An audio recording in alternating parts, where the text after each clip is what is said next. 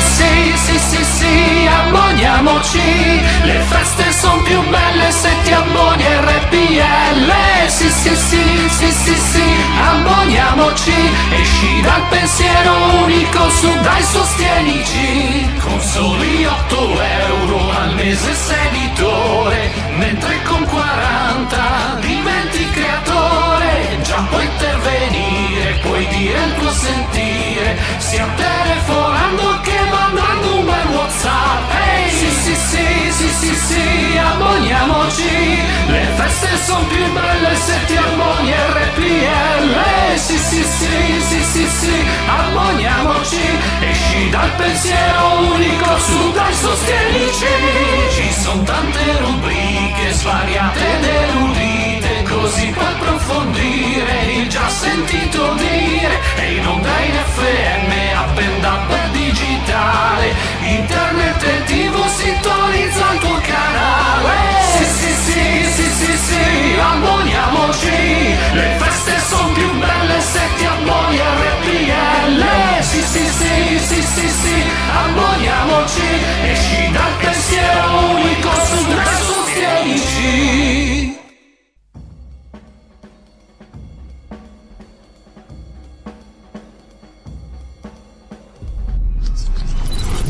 Recato il giusto, giustissimo omaggio a Ivan che ci ha mandato questo bellissimo pezzo che in confronto a quello dei tre virologi è l'Oscar della canzone 2020, 21, 22, 23, 24, una roba meravigliosa, grazie a Ivan anche per questo sforzo di creatività e di ironia natalizie. Quindi grazie a Ivan che ci ha elaborato gratuitamente questo jingle che è roba da leccarsi i baffi, ripeto, rispetto al CCC che abbiamo sentito qualche settimana fa, qualche decina, cos'era, una settimana scorsa, insomma, quello dei tre famosi tenori, virologi, eccetera, eccetera. Or dunque, buona giornata a, a tutti coloro che ci seguono, carissime ascoltatrici e ascoltatori, 27-12-2021, sono le 7.32 e siamo sempre in pista, più che mai, radiorpl.it per seguire anche il consiglio gingolato del nostro Ivan. Potete recarvi sulla nostra pagina, tra un po' si modifica di nuovo tutto, non preoccupatevi perché si cambia nome, si cambia pelle, si cambia sostanza. E il 2022 diventiamo un'altra cosa, pur come diceva Togliatti, seguendo la massima del rinnovamento nella continuità che fu la massima dei comunisti dopo il congresso del 56, dopo i fatti di Ungheria. Noi non ambiamo, diciamo, né eh, a eccellere nel peggio come loro, né a eccellere nel meglio come tanti altri, comunque eh, ambiamo a eccellere. Ambiamo voce del verbo ambire, naturalmente a eccellere in qualche maniera, cioè alla nostra maniera, perché ognuno può essere eccellente a modo suo. In ogni caso, eh, fatta questa ampia e mm, per molti inutile premessa, la cosa più utile da fare invece è sostenere la radio in questo altro percorso di cambiamento, del quale a breve vi daremo tutti i dettagli, però insomma già tutto è in pista per un anno completamente nuovo. Nuovo nome, nuova vicenda, nuova storia che si apre, però appunto il rinnovamento pur sempre nella continuità. È ovvio, prendiamo il buono anche dalle tradizioni peggiori e questo slogan lo facciamo nostro. Comunque, fatta la somma, che fare? Semplice. RadioRPL.it c'è un menu che vi compare appena digitate questo indirizzo, sostienici, abbonati, donazioni. Molto, molto semplice. A questo proposito io Saluto Osvaldo da eh, Savona, in Liguria, che ci ha mandato una cartolina di Natale per noi, per tutti i collaboratori e per la redazione. Siete la mia famiglia per me e questo ci rende particolarmente felici perché essere di compagnia e addirittura una famiglia per qualcuno vuol dire avere un significato nel mondo. Pensa un po' che bella che è la radio, mentre Alfredo da Pavia si è appena abbonato e dunque benvenuto anche lui nel club degli abbonati. Fatelo in tanti, sarete privilegiati, arriverete per primi nel regno del 2022 si fa per dire naturalmente, si è sempre in tempo a farlo. Comunque un saluto anche ad Alfredo Pavia che si è appena abbonato. Grazie ad Alfredo e mm, spero come tanti altri ancora a seguire. Intanto, come al solito, andiamo a vedere la prima pagina intanto dell'agenzia ANSA, quindi eh, l'apertura, eh, il titolo principale dedicato al capodanno blindato. Va di moda ormai da un po' di tempo, siamo a due anni di blindature, chiusure, concetti di questo tipo. Non si cambia, sarà un capodanno blindato, stop a concerti, stop a discoteche. È scattata la nuova stretta del decreto festività, niente feste, niente concerti in piazza per la notte di San Silvestro, discoteche chiuse fino al 31 di gennaio. E niente caffè neanche al banco per i non vaccinati. I gestori chiedono ristori, cioè rimborsi immediati, i sindaci blindano le piazze, concessi i festeggiamenti in casa ma con prudenza, con juicio, come diceva il governatore spagnolo nei promessi sposi. Covid, 24.883 positivi, 81 morti, pochi test, ma positività all'11,5% e poi la Omicron in Italia potrebbe salire oltre il 30% dei casi, dice qualche immunologo tra i non canterini. L'Istituto Superiore di Sanità ha detto che il 48% dei contagi in età scolare è nella fascia tra 6 e 11 anni, si conferma nell'ultima settimana l'andamento della precedente, 26% dei casi totali diagnosticati nella popolazione di età scolare under 20 anni, rischio di terapia intensiva per i non vaccinati 85% maggiore per gli ultra ottantenni. Caos di voli cancellati per la variante Omicron del coronavirus, calano i contagi intanto in Germania, ma l'istituto Koch teme la variante Omicron e poi addio a Desmond Tutu, lottò contro l'apartheid in Sudafrica. Arcivescovo anglicano vinse nell'84 il Nobel per la pace come simbolo della lotta non violenta contro il regime razzista. E ancora Gorbaciov, 30 anni dopo la fine dell'Unione Sovietica, parla di giorni bui, eh, l'ex presidente sovietico. È stato protagonista qualche anno fa di una bella chiacchierata col regista Werner Herzog. Se fosse stata riformata in tempo, l'Unione Sovietica sarebbe potuta sopravvivere come unione di stati sovrani. Ma ormai era troppo tardi e la riflessione consegnata all'agenzia TASS dall'ultimo presidente dell'Unione Sovietica, Mikhail Gorbachev, si dimise il 25 dicembre del 1991. Dal primo gennaio attenzione a usare i contanti, il tetto scende a 1000 euro durante l'esame della manovra, stop a richieste di modifica e il provvedimento va al rush finale alla Camera, il 27 l'esame in commissione, poi la fiducia in aula, rinnovati tutti i bonus per la casa. Cronaca nera, uccide la moglie gettandola in un fiume, in Abruzzo un pensionato 74enne ha ucciso la moglie di 72 anni gettandola nel fiume Osento, vicino a Casalbordino. È accaduto nel pomeriggio di ieri nei pressi di un ponte su una strada provinciale in quel di Vasto. L'uomo si è poi costituito, la vittima era malata. E poi ancora dal primo piano dell'agenzia ANSA di stamani la questione dei migranti, 65.000 ne sono arrivati quest'anno fino ad ora. Naufragio in Libia, 28 corpi trovati sulla spiaggia, scrive. L'agenzia ANSA che poi ricorda l'enologo Zigliani, fondatore della cantina Berlucchi, creò nel 61 insieme a Guido Berlucchi le cantine Berlucchi nel Bresciano. Il marchio è conosciuto in tutto il mondo, il celebre Francia Corta che voleva gareggiare con lo champagne francese. Giovanotti ha preso il virus Covid passerà anche questo. Ho la febbre, ha raccontato il cantante, anche Nicola Savino è positivo, i tamponi sono poco efficaci. Con ciò L'agenzia ANSA la salutiamo, andiamo a vedere ADN Kronos, in prima pagina Covid Italia, numeri, contagi, incidenza un anno fa, i sintomi, la durata, l'incubazione, la protezione al 30% a 5 mesi dalla seconda dose, questa è la simpatica scoperta, il vaccino, qualsiasi sia, protegge pochissimo, dopo 5 mesi siamo al 30%. Morto Desmond Tutu, questo l'abbiamo già visto, e poi Gran Bretagna, sempre in tema di Covid, ipotesi di vaccinazioni porta a porta, come annunziò a suo tempo il generale figliuolo, mentre sempre dalla prima pagina dell'agenzia di N. Kronos non si esce dalla questione Covid quindi eh, c'è poco da aggiungere peraltro e quindi andiamo a vedere adesso direttamente le prime pagine dei quotidiani. Peraltro, dopo aver, e qui lo dico alla regia, dopo aver um, tendina e musica, perché così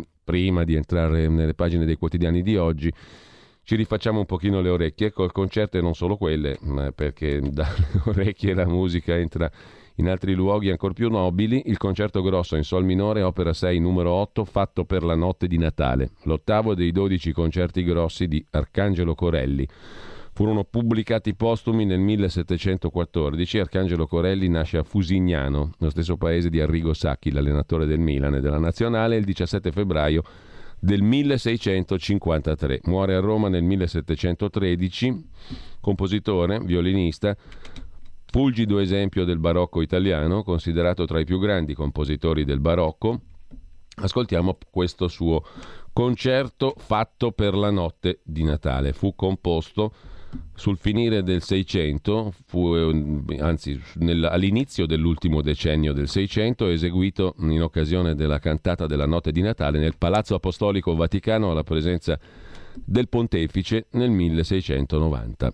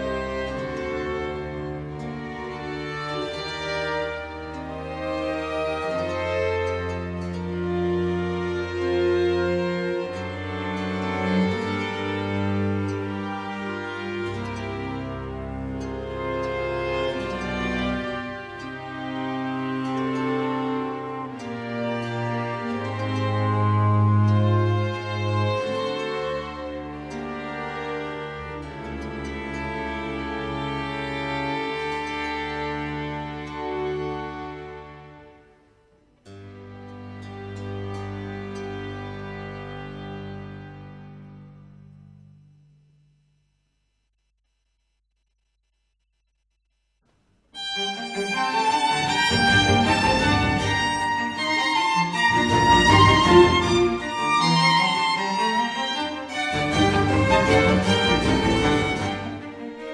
Continueremo ad ascoltare il concerto fatto per la notte di Natale di Arcangelo Corelli, ci terrà compagnia stamani, intanto ci tiene compagnia come al solito anche la lettura dei giornali. Andiamo dunque alla prima pagina del Corriere della Sera che si apre con una conversazione con il generale figliuolo testé menzionato. Il piano contro le varianti, vaccinazioni e screening nelle scuole, dice il generale al Corriere. Solo con le immunizzazioni fermiamo l'ondata.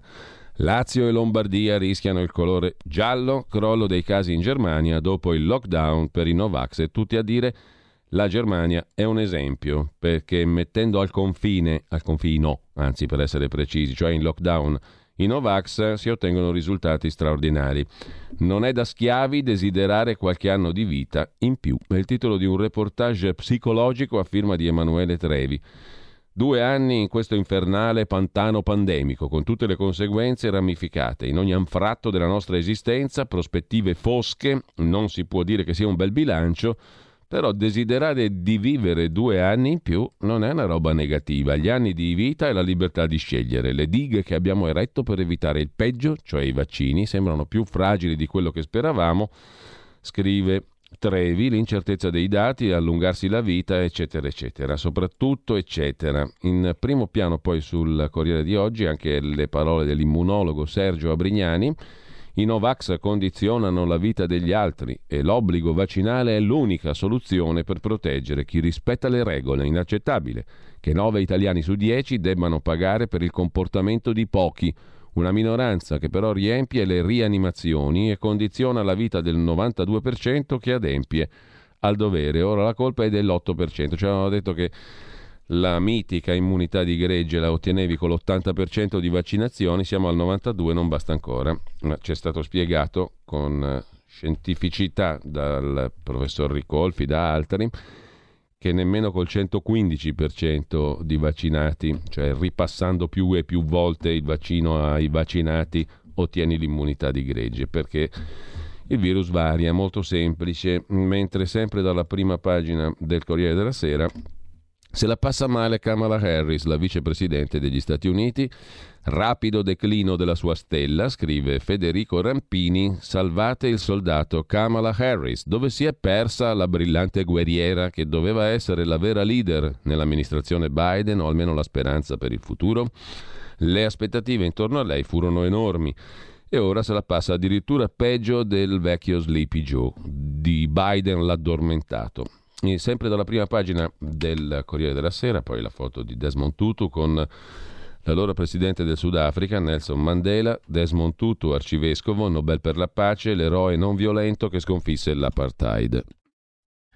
Primo piano ci sono le imprese del nord che chiedono migranti, non i 65.000 arrivati clandestinamente, ma quelli che sono utili per le imprese, perché a quanto pare, scrive il Corriere della Sera, mancano gli operai nelle fabbriche del nord e così anche i leghisti vogliono più permessi di lavoro per i migranti, gli imprenditori leghisti, sottolinea il Corriere della Sera con Federico Fubini, noto frequentatore dei piccoli e medi imprenditori del nord-est. Addio a Ziliani, Franco, morto ieri a 90 anni, padre della Francia corta, realizzò un sogno nel lontano 1961, c'è ancora una bottiglia del Berlucchi 1961 che è l'anno di nascita del spumante di Francia corta, creare spumanti alla pari dei francesi. Tutto da discutere, il risultato però certamente il rilancio della Francia corta passa anche, passò e passa per l'opera di Franco Zigliani morto ieri a 90 anni. Molti avranno brindato e brinderanno in questi giorni con ciò che è stato anche il frutto del suo lavoro. A chiudere la prima pagina del Corriere della Sera, come tutti Beh, c'è intanto Paolo Mieli che si occupa del Quirinale e altro, i partiti in cerca di rivincita.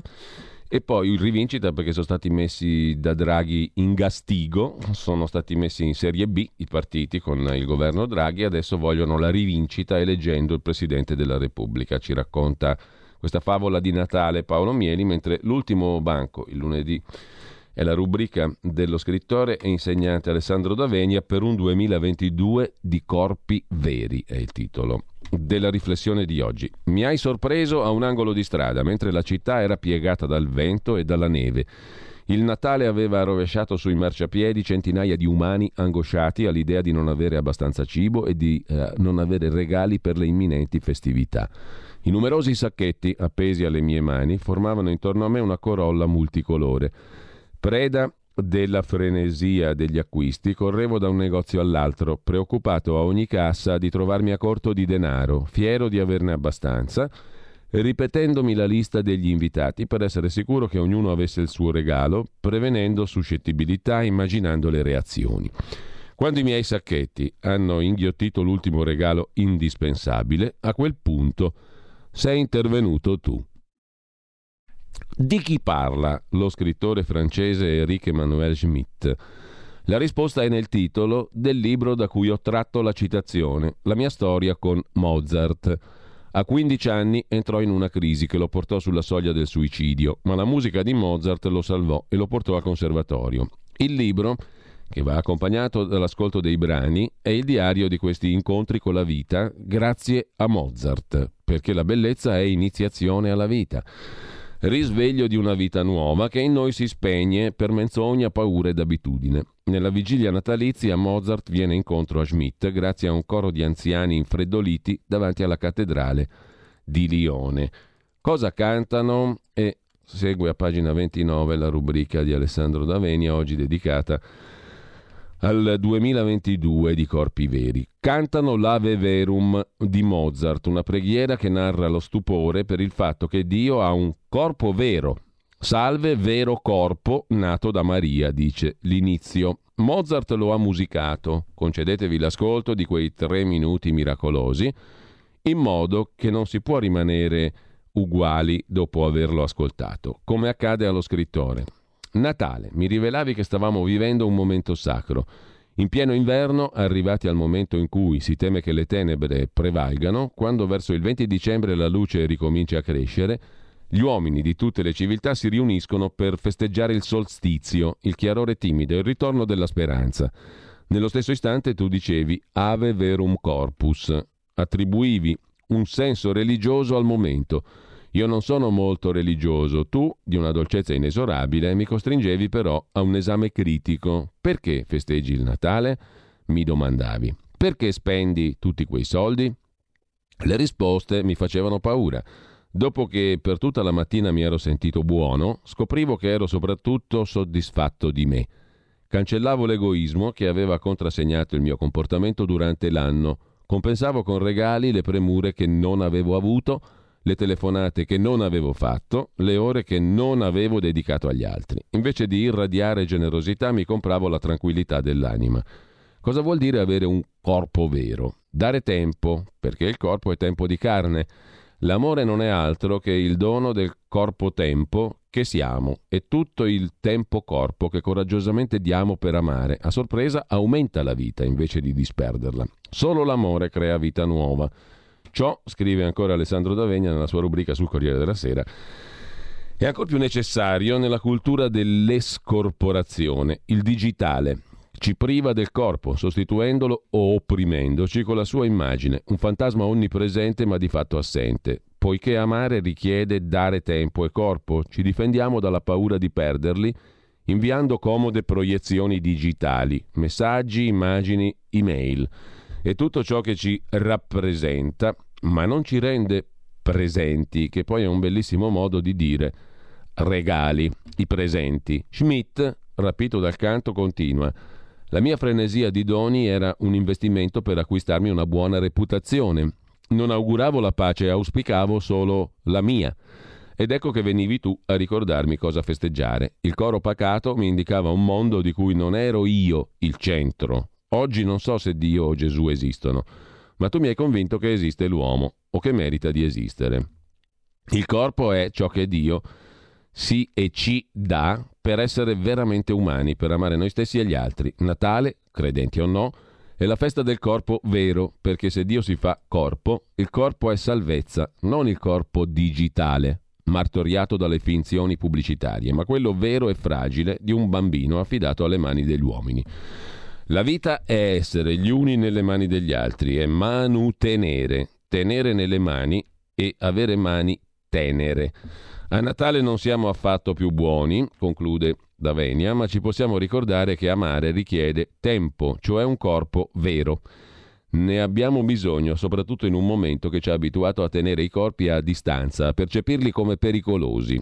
Senza il corpo smettiamo di fare esperienza del tempo, cioè di quel limite che dà senso alla vita, perché sentire in noi e negli altri di averne poco ci spinge a prendercene cura. Amare. Farsi vero corpo è il mio proposito per il 2022. Solo così sarà un anno vero e vero sarà anche il mio amore, lo auguro anche a voi. Così Alessandro Dovegna conclude la sua rubrica in prima pagina sul Corriere della Sera. Noi già che ci siamo diamo una scorsa al Corriere di oggi, poi vediamo le altre prime pagine. Ci sono anche le previsioni di Umberto Bossi sulla stampa per il Quirinale. Il Quirinale è un tema molto battuto, oltre alla conversazione che a pagina 3 il Corriere della Sera mette appunto in pagina con il generale figliuolo. A parlare Fiorenza Sarzanini, che è praticamente il link diretto del governo col Corriere della Sera, ma prima, pagina 2, parla anche il professor Bassetti, uno dei tre tenori, isolamento, tenori è una parola grossa, insomma dei tre canterini, canterini è pure una parola grossa, vista la performance, ma comunque isolamento soltanto per i contagiati, ma non per i contatti. Nuove regole o il paese si bloccherà dice il professore Bassetti, infettivologo al San Martino di Genova e pessimo performer di canzoni natalizie, vaccinanti sì e vaccinatevi. Il rischio è di arrivare a fine gennaio con milioni di persone chiuse in casa. Bisogna considerare come ricoveri solo quelli per polmonite da Covid, dice il professor Bassetti, che le canta chiare, come si suol dire, no? Screening nelle scuole, terze dosi per tutti, è il mio piano per fermare Omicron. In questi termini invece si esprime il commissario per l'emergenza contro la pandemia, il generale Francesco Paolo Figliuolo. È in arrivo Novavax, spero che aiuti a convincere chi ha ancora dei dubbi. Con i presidenti delle regioni mi sento spesso, dice Figliuolo. Facciamo un'analisi delle situazioni locali, punti di forza, criticità. Mascherine FFP2, una delle novità del momento. Il governo ha stanziato 5 milioni per mascherine FFP2 da distribuire a chi fa didattica a favore dell'infanzia o di alunni esonerati dalle protezioni. La campagna sta viaggiando a ritmo molto elevato la vaccinazione, pari a quello della scorsa primavera. Siamo a oltre 523.000 dosi al giorno. È importante informare e rassicurare. Su questo aspetto conto molto sui medici di famiglia, sui farmacisti, sui pediatri e sugli specialisti, dice il generale Figliuolo. Screening nelle scuole, terze dosi per tutti per fermare Omicron. A pagina 3 del Corriere della Sera. In Germania calo dei casi, più vaccinati e l'effetto lockdown per i Novax l'intervista a Sergio Abrignani, monologo dell'Università Statale di Milano. Chi non si protegge occupa l'80% dei posti nelle terapie intensive, va imposto l'obbligo di vaccino. È inaccettabile che condizionino tutti queste minoranze non vaccinantesi e eh, poi il Corriere fa un sunto, una sintesi delle regole dei divieti quando si cambia dopo l'ultimo decreto, il decreto festività, tutte le scadenze dal 24 dicembre al 31 gennaio del 2022, quando finirà, finirebbe, potrebbe finire, forse finirà lo stato di emergenza. Subito la stretta per consumare nei bar e nei ristoranti da febbraio il Green Pass durerà soltanto sei mesi.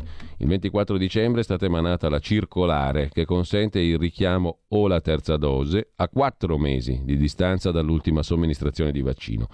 Dal primo di febbraio il Green Pass rafforzato avrà validità sei mesi dopo la terza dose. E seguendo questa specie di mm, giro dell'oca, per così dire, eh, i bar e i ristoranti al chiuso, cinema e teatri, stadi ed eventi sportivi, cerimonie pubbliche, palestre, piscine, centri sportivi, aerei, treni, navi, autobus, tram, metropolitane, alberghi, 25 di dicembre mm, eh, e fino al 31 marzo come si ottiene il Green Pass rafforzato, insomma è tutto un gioco dell'oca quello che il Corriere cerca di fare, il Green Pass rafforzato è obbligatorio per tutte, tutti i, i punti, tutte diciamo, le attività che abbiamo citato prima. Da oggi il Green Pass rafforzato è obbligatorio per ristoranti al chiuso, bar per la consumazione al bancone, cinema, teatri, stadi, eventi sportivi, cerimonie pubbliche. Il Green Pass base, quale sarebbe il Green Pass base? Quello da tampone molecolare che ha validità 72 ore o antigenico che ha validità 48 ore. Il Green Pass rafforzato è per i guariti e per i vaccinati. Il Green Pass base è obbligatorio per palestre, piscine, centri sportivi, spogliatoi per l'attività sportiva, alberghi aerei, treni, navi, autobus, tram metropolitane. L'obbligo di mascherina all'aperto è fino al 31 gennaio del 2022 obbligo di mascherina di tipo FFP2 fino al 31 marzo per spettacoli aperti al pubblico, che siano all'aperto o al chiuso, in teatri, sale da concerto, cinema, locali di intrattenimento e musica dal vivo, eventi e competizioni sportive sia all'aperto che al chiuso. C'è divieto di consumare cibi e bevande in tutti questi luoghi obbligo di FFP2 anche su tutti i mezzi di trasporto a lunga percorrenza, aerei, navi, treni, su tutti i mezzi di trasporto pubblico, compresi autobus, tram e metropolitane. Chiusura delle discoteche fino al 31 gennaio del 22, divieto di feste nei locali pubblici fino al 31 gennaio del 2022. Avvio della campagna vaccinale per il richiamo per la fascia d'età 12-17 anni. 30 dicembre, obbligo di Green Pass rafforzato per le strutture residenziali e sociosanitarie. Chi ha fatto la seconda dose è obbligato a esibire l'esito negativo di un tampone antigenico o molecolare.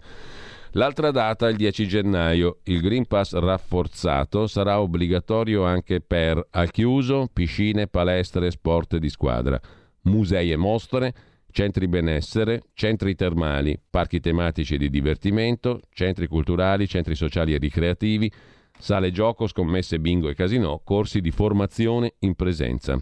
Primo febbraio il Green Pass rafforzato ha validità 6 mesi a partire dall'ultima somministrazione vaccinale. Calcolate quando l'avete fatta l'ultima vaccinazione, 6 mesi vale il Green Pass rafforzato, cioè appunto quello da vaccinazione o da guarigione.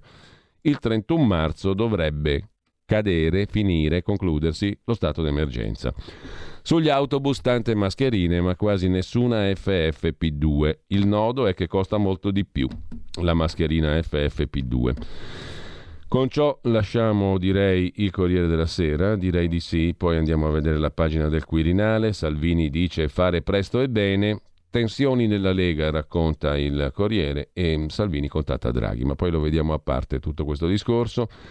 Intanto andiamo a vedere le altre prime pagine. A volo rapido, la Repubblica mette in apertura questa mattina un bel titolo, un simpatico titolo, Prigionieri del virus.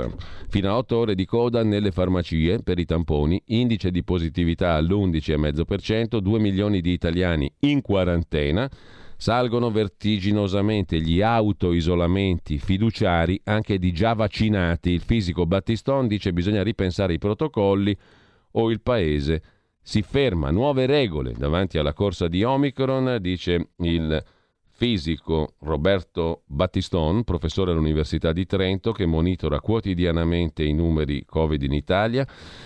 Bisogna eh, mettere nuove regole davanti alla corsa della variante Omicron o ci sarà un lockdown di fatto. Abbiamo un problema che ci ha colti di sorpresa, come gestire la diffusione della variante senza bloccare il paese. Parla addirittura di sorpresa. Dopo due anni il fisico Battiston, francamente è un po' difficile da credere. La sorpresa. Comunque, se è così, siamo messi male. Intanto, migranti, 900 sbarchi in due giorni, scrive ancora Repubblica in prima pagina la notte di Natale su quel gommone come in un presepe, secondo Paolo Di Paolo. La foto di Berlusconi, a Bari un'udienza che frena il Cavaliere, il processo in corso a Bari. Nei giorni del voto il Cavaliere sarà alla sbarra per le cene eleganti. L'udienza è il 21 gennaio. Berlusconi è accusato di aver indotto Tarantini, procacciatore di partecipanti alle famose cene eleganti, a mentire. Nella corsa al Quirinale di Silvio Berlusconi c'è un ostacolo particolarmente importante, scrive Repubblica, il 21 gennaio, mentre il Parlamento potrebbe essere chiamato al voto per la scelta del capo dello Stato. Berlusconi dovrebbe sedersi in un'aula di giustizia sul banco degli imputati. A Bari il Tribunale ha calendarizzato l'udienza del processo che vede Berlusconi sotto accusa per induzione a mentire. Berlusconi è accusato di aver pagato l'imprenditore Giampaolo Tarantini perché raccontasse ai magistrati che quelli organizzati nelle residenze dell'ex premier non erano incontri con prostitute, bensì cene eleganti. E sempre da Repubblica in prima pagina, cosa insegna il modello tedesco, cioè la libertà mm, solo per i vaccinati. A dicembre la Germania ha introdotto un severo regime che ha escluso i Novax dalla vita pubblica, lasciando libertà soltanto ai vaccinati. Il lockdown per i non vaccinati ha frenato l'epidemia, ci racconta Tonia Mastrobuoni in prima pagina in prima pagina su Repubblica, nella prima pagina di Repubblica poi c'è un'altra riflessione su Berlusconi, firmata da Ezio Mauro, il sortilegio di Berlusconi. Un paese in attesa del presidente, invece è il titolo del pezzo del sociologo Ilvo Diamanti. Come tutti i lunedì, eh, la puntualizzazione, il focus, il sondaggio Demos, curato e commentato da Ilvo Diamanti. Il sondaggio comprende anche eh, le mh, mm, stime elettorali dei vari partiti. Ad oggi più o meno sono tutti lì. PD, Fratelli d'Italia, Lega tra il 19 e il 20%. Lega al terzo posto, ma i tre partiti ruotano tutti intorno al 20%. Il Movimento 5 Stelle si ferma al 16%. PD primo, Fratelli d'Italia insegue il Paese è in attesa del nuovo Presidente. La stabilità degli attuali equilibri dà a tutti i soggetti politici un ruolo importante nella partita per il Quirinale. Con ciò lasciamo anche la prima pagina di Repubblica e andiamo a vedere la stampa. La stampa di Torino, come apre la sua prima pagina, intanto c'è la foto di Umberto Bossi, come vedete, che si eh, esprime sul Quirinale, il Premier Draghi o Silvio Berlusconi la spunterà Casini, prevede Bossi. La previsione di Bossi per il Quirinale, ma il titolo principale è dedicato al caos di fine anno tra tamponi e terze dosi, il timore di 100.000 casi di infettati al giorno, il fisico Battiston anche sulla stampa, lockdown per i non immunizzati, come in Germania crescono i contagi, il governo studia come rivedere le regole della quarantena perché non si può bloccare tutto. La ventilazione, introdurre impianti di aerazione moderni, efficienti, sarebbe un'arma anti-Covid in più, scrive Eugenia Tognotti. Che scoperta verrebbe da dire, mentre sempre dalla prima pagina della stampa in Svizzera dall'anno prossimo sarà più facile cambiare sesso, sarà sufficiente una dichiarazione all'anagrafe, racconta la stampa in prima pagina, pagina 27 c'è l'articolo più facile cambiare sesso in Svizzera. Anno nuovo, vita nuova, grossa novità per la Confederazione Elvetica dal gennaio, 1 gennaio 22 Saranno rivoluzionate le regole per il cambio di sesso in anagrafe. Le persone transgender e intersessuali potranno semplicemente fare una dichiarazione davanti all'ufficiale di stato civile e farsi cambiare nome e sesso, pagando naturalmente 75 franchi, più o meno 70 e qualcosa euro. Non c'è bisogno di certificati medici, di terapia ormonale o di altra documentazione, come invece in Irlanda, Belgio, Portogallo e Norvegia.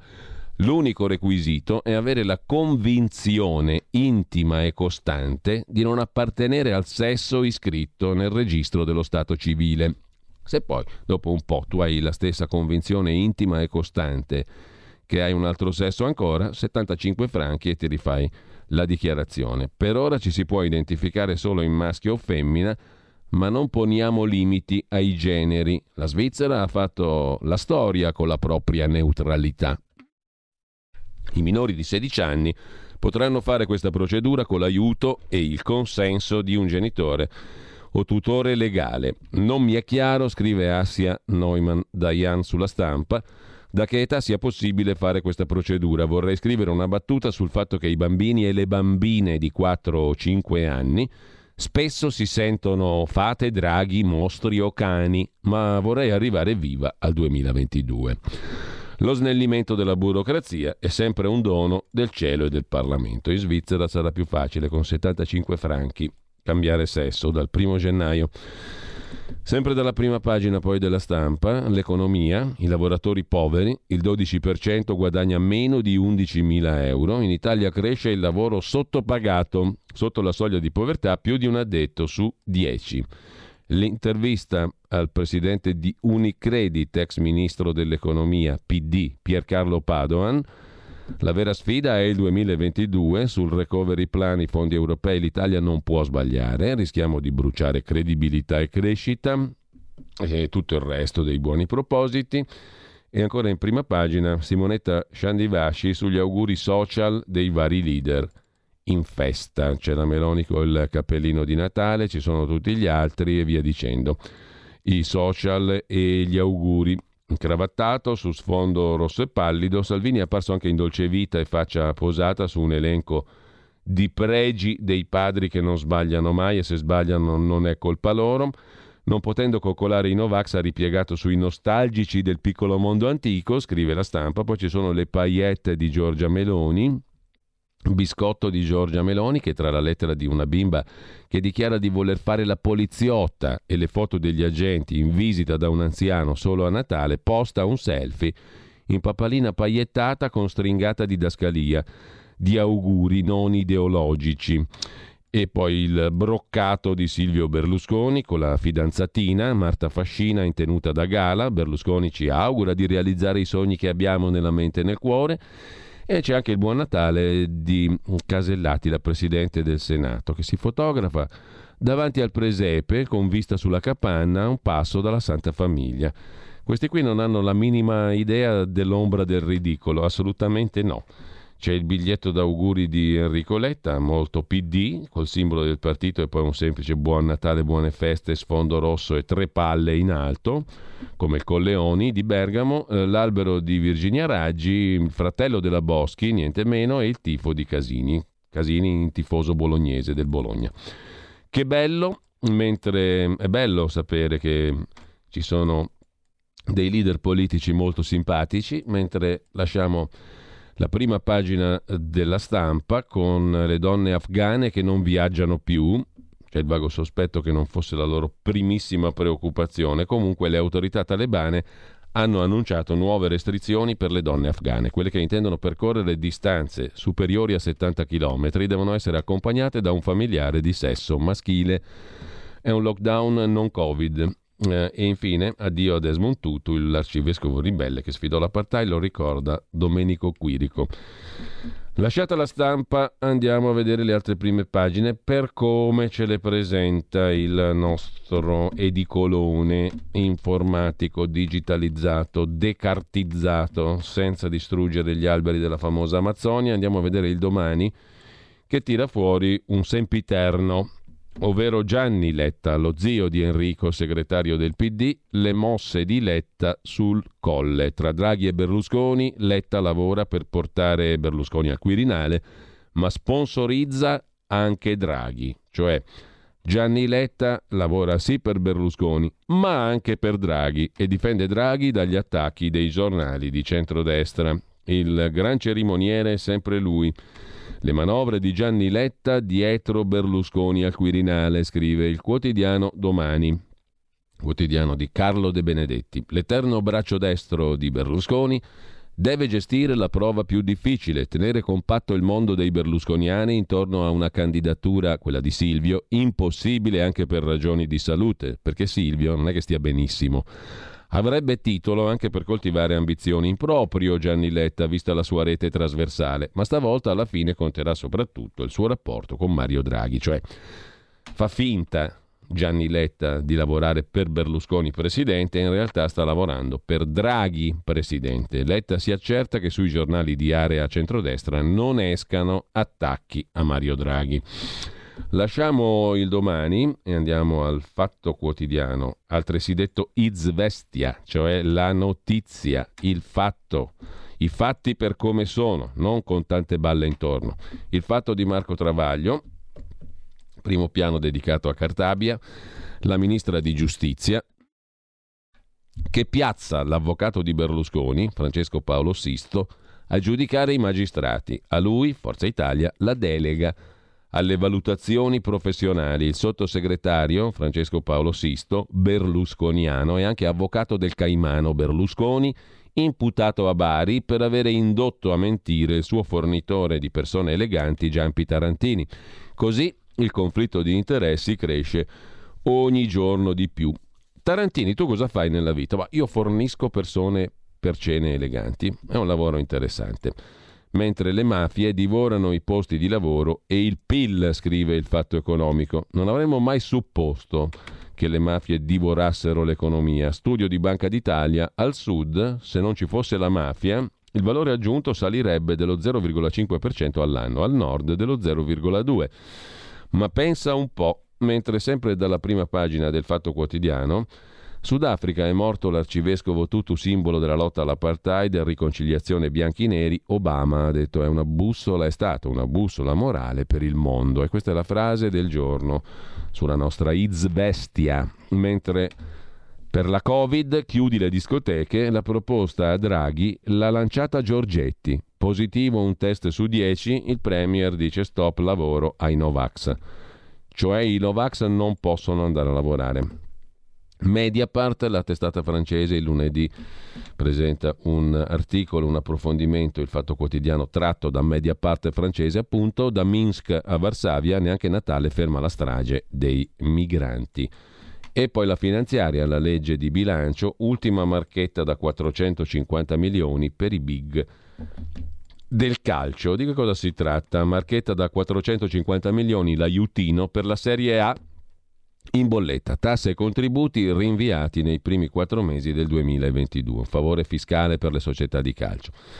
Parla il politologo di lungo corso Gianfranco Pasquino, intesa su Draghi al colle e nuovo Premier o si vota, ma questa è veramente un'opinione e intanto lasciamo anche l'Izvestia per il fatto quotidiano per andare a vedere il foglio.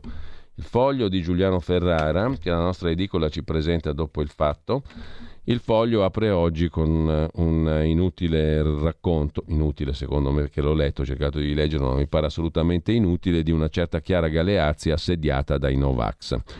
Eh, ci sono poi, secondo il direttore, Cerasa 10 buone ragioni per vedere nel 2022 Draghi al Quirinale, i numeri in Parlamento, la convenienza di tutti i partiti, sette anni di garanzia dal Quirinale per il PNRR. Possono bastare? Se no, considerare anche il rischio che in caso contrario il Paese si ritrovi contemporaneamente senza Mattarella e senza Draghi. E voi vi potete immaginare un'Italia senza questi due? L'Italia, 60 e passa milioni di abitanti, senza questi soli due, potrebbe stare in piedi un minuto di più? Assolutamente no, è evidente. Se non ci sono Draghi e Mattarella, almeno uno dei due, Mattarella se ne va a quanto pare, purtroppo per tutti noi. Almeno deve rimanere Draghi, perché se no l'Italia non ce la fa. Ma ve lo immaginate il paese contemporaneamente senza Mattarella e senza Draghi? Ma è inimmaginabile, non è neanche da pensare. Con ciò lasciamo il foglio e andiamo come un solo uomo al giornale, però a questo punto necessita riprendere un pochino di fiato con Arcangelo Corelli e il suo meraviglioso concerto fatto per la notte di Natale.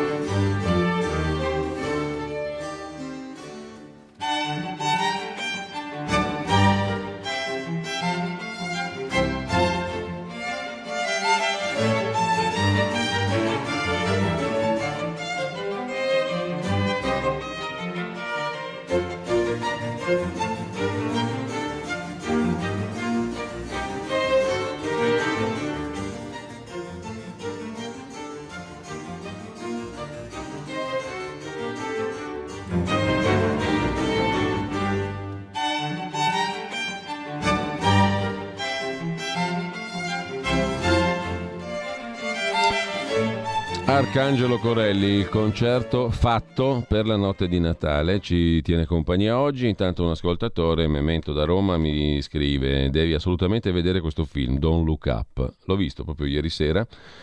E con DiCaprio, Mary Streep e compagnia bella che ti arriva giù una cometona da 9 km di diametro e tutti rincoglioniti a dire ma no, non è vero, non succede un cazzo e bla bla bla.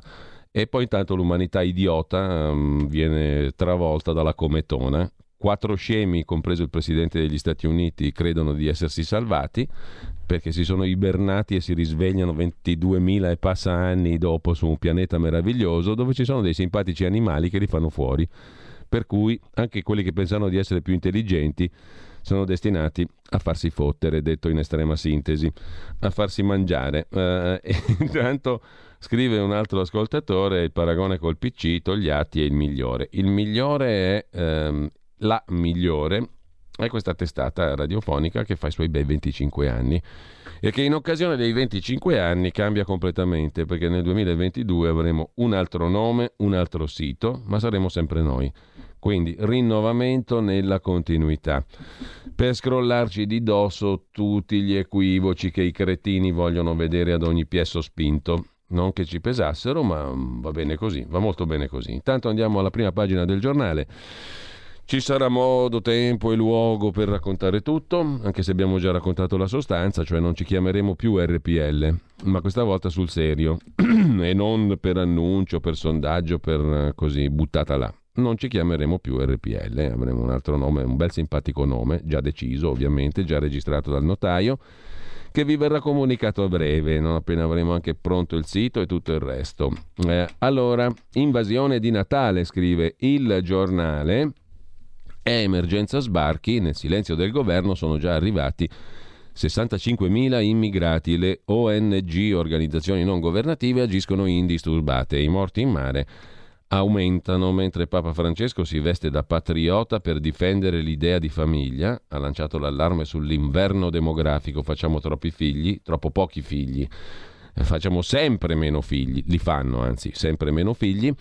E poi Draghi, nuova linea, c'è un retroscena sul giornale, ma pensate un po', Draghi avrebbe l'ideuzza di, man- di rimanere premier per avere più libertà d'azione a disposizione del paese al Quirinale o al governo, ma con una maggiore agibilità per fare scelte difficili. Questo è lo scenario che ha in mente il Premier Mario Draghi. C'è anche chi, il nostro ascoltatore, ci ha mandato una mail molto acuta dicendo che Draghi si fa un altro giro a Palazzo Chigi, poi diventa presidente al prossimo giro. Quindi abbiamo quantomeno 5 più 1 più 7, 13 anni di Mario Draghi. Davanti le contraddizioni del servitore dello Stato, cioè di Mario Draghi, nell'analisi di Augusto Minzolini. E poi il lockdown dei Novax, anche secondo il giornale, il lockdown dei Novax sta salvando la Germania.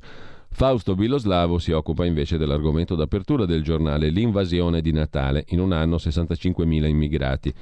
L'Europa sorda non sente l'allarme rosso, il titolo dell'articolo di Fausto Biloslavo, sacrosanta la pietà per i migranti inghiottiti dal mare.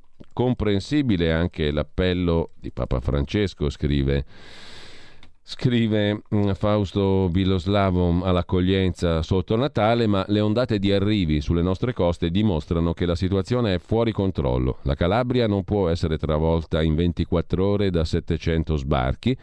La novità è che i carichi umani non partono solo dalla Turchia, ma anche dalla Libia dell'Est cirenaica. Le ONG del mare non possono continuare a fare quel che vogliono, portando in dono attorno a Natale 1113 migranti illegali su quattro navi e cantando pure vittoria. I talebani dell'accoglienza tedeschi di Sea-Watch hanno annunciato, orgogliosi, che non c'è pausa invernale per la solidarietà. Forti della assoluzione definitiva di Carola Racchete, la loro capitana, trasformata in eroina per aver forzato l'ingresso a Lampedusa, sono convinti che nessun ordine o decreto può fermarli dallo sbarcare tutti i migranti in Italia. Peccato che quest'anno i primi tre per nazionalità nella classifica arrivi sono tunisini, egiziani e cittadini del Bangladesh che non scappano da alcuna guerra e non avrebbero alcun diritto ad arrivare da noi. I numeri del 2021 devono far suonare un campanello d'allarme, per ora smorzato dal governo, se non per le proteste della Lega. Da gennaio sono entrati 64.632 migranti via mare e quasi 10.000 dalla rotta balcanica. Fanno praticamente 74.600 errotti migranti, poco meno del doppio rispetto allo scorso anno, ma 5 volte e mezzo in riferimento al 2019, calcolando soltanto gli sbarchi. E sarebbero stati 27.000 in più se la Guardia Costiera libica non li avesse intercettati e portati indietro. Il Natale degli sbarchi, insomma, in apertura sul giornale. Dal giornale poi resta ancora da segnalare un pezzo di Marco Gervasoni, chiuderli in casa, un eccesso degno della Cina, cioè chiudere in casa i Novax, come si fa in Germania. L'esempio tedesco conforta il governo italiano, il lockdown dei Novax per abbattere i contagi. Al confino chiusi in casa coloro che non si vaccinano. Dice di sì Tony Damascelli, chiudiamo dentro chi rifiuta il vaccino, dice di no Marco Gervasoni, un eccesso di zelo in salsa cinese, secondo il professor Gervasoni. A chiudere la prima pagina del giornale, poi lo vedremo a parte, c'è anche un articolo sul Corriere della Sera. Il tragico, il tragico proposito poi attuato dell'ex assessore piemontese Angelo Burzi, tragedia per Rimborsopoli, si è suicidato dopo la condanna. Due settimane fa la condanna a tre anni dopo un processo infinito. Nella notte di Natale, suicidio con colpo di pistola alla tempia. È morto così Angelo Burzi, 73 anni, Fu tra i fondatori di Forza Italia in Piemonte. Poi vedremo l'articolo di dettaglio. Intanto dal giornale ci trasferiamo alla prima pagina del giorno, il giorno La Nazione e il resto del Carlino. Tutti contagiati è il titolone d'apertura. Boom di infezioni ma non di ricoveri. Aumenta l'immunità naturale. Picco di infezioni a metà gennaio. Odissea dei tamponi. Fino a sei ore in coda. Una raffica di disdette in hotel e ristoranti, ma è stato anche un anno da dimenticare per i morti sul lavoro, quattro morti al mese. A Milano il 2021 ha registrato finora 45 vittime. E lasciamo anche il quotidiano nazionale. Ci trasferiamo a Napoli per eh, dare un'occhiata alla prima pagina del mattino di Napoli. L'apertura è con l'intervista al consulente del ministro della Salute Speranza, Walter Ricciardi.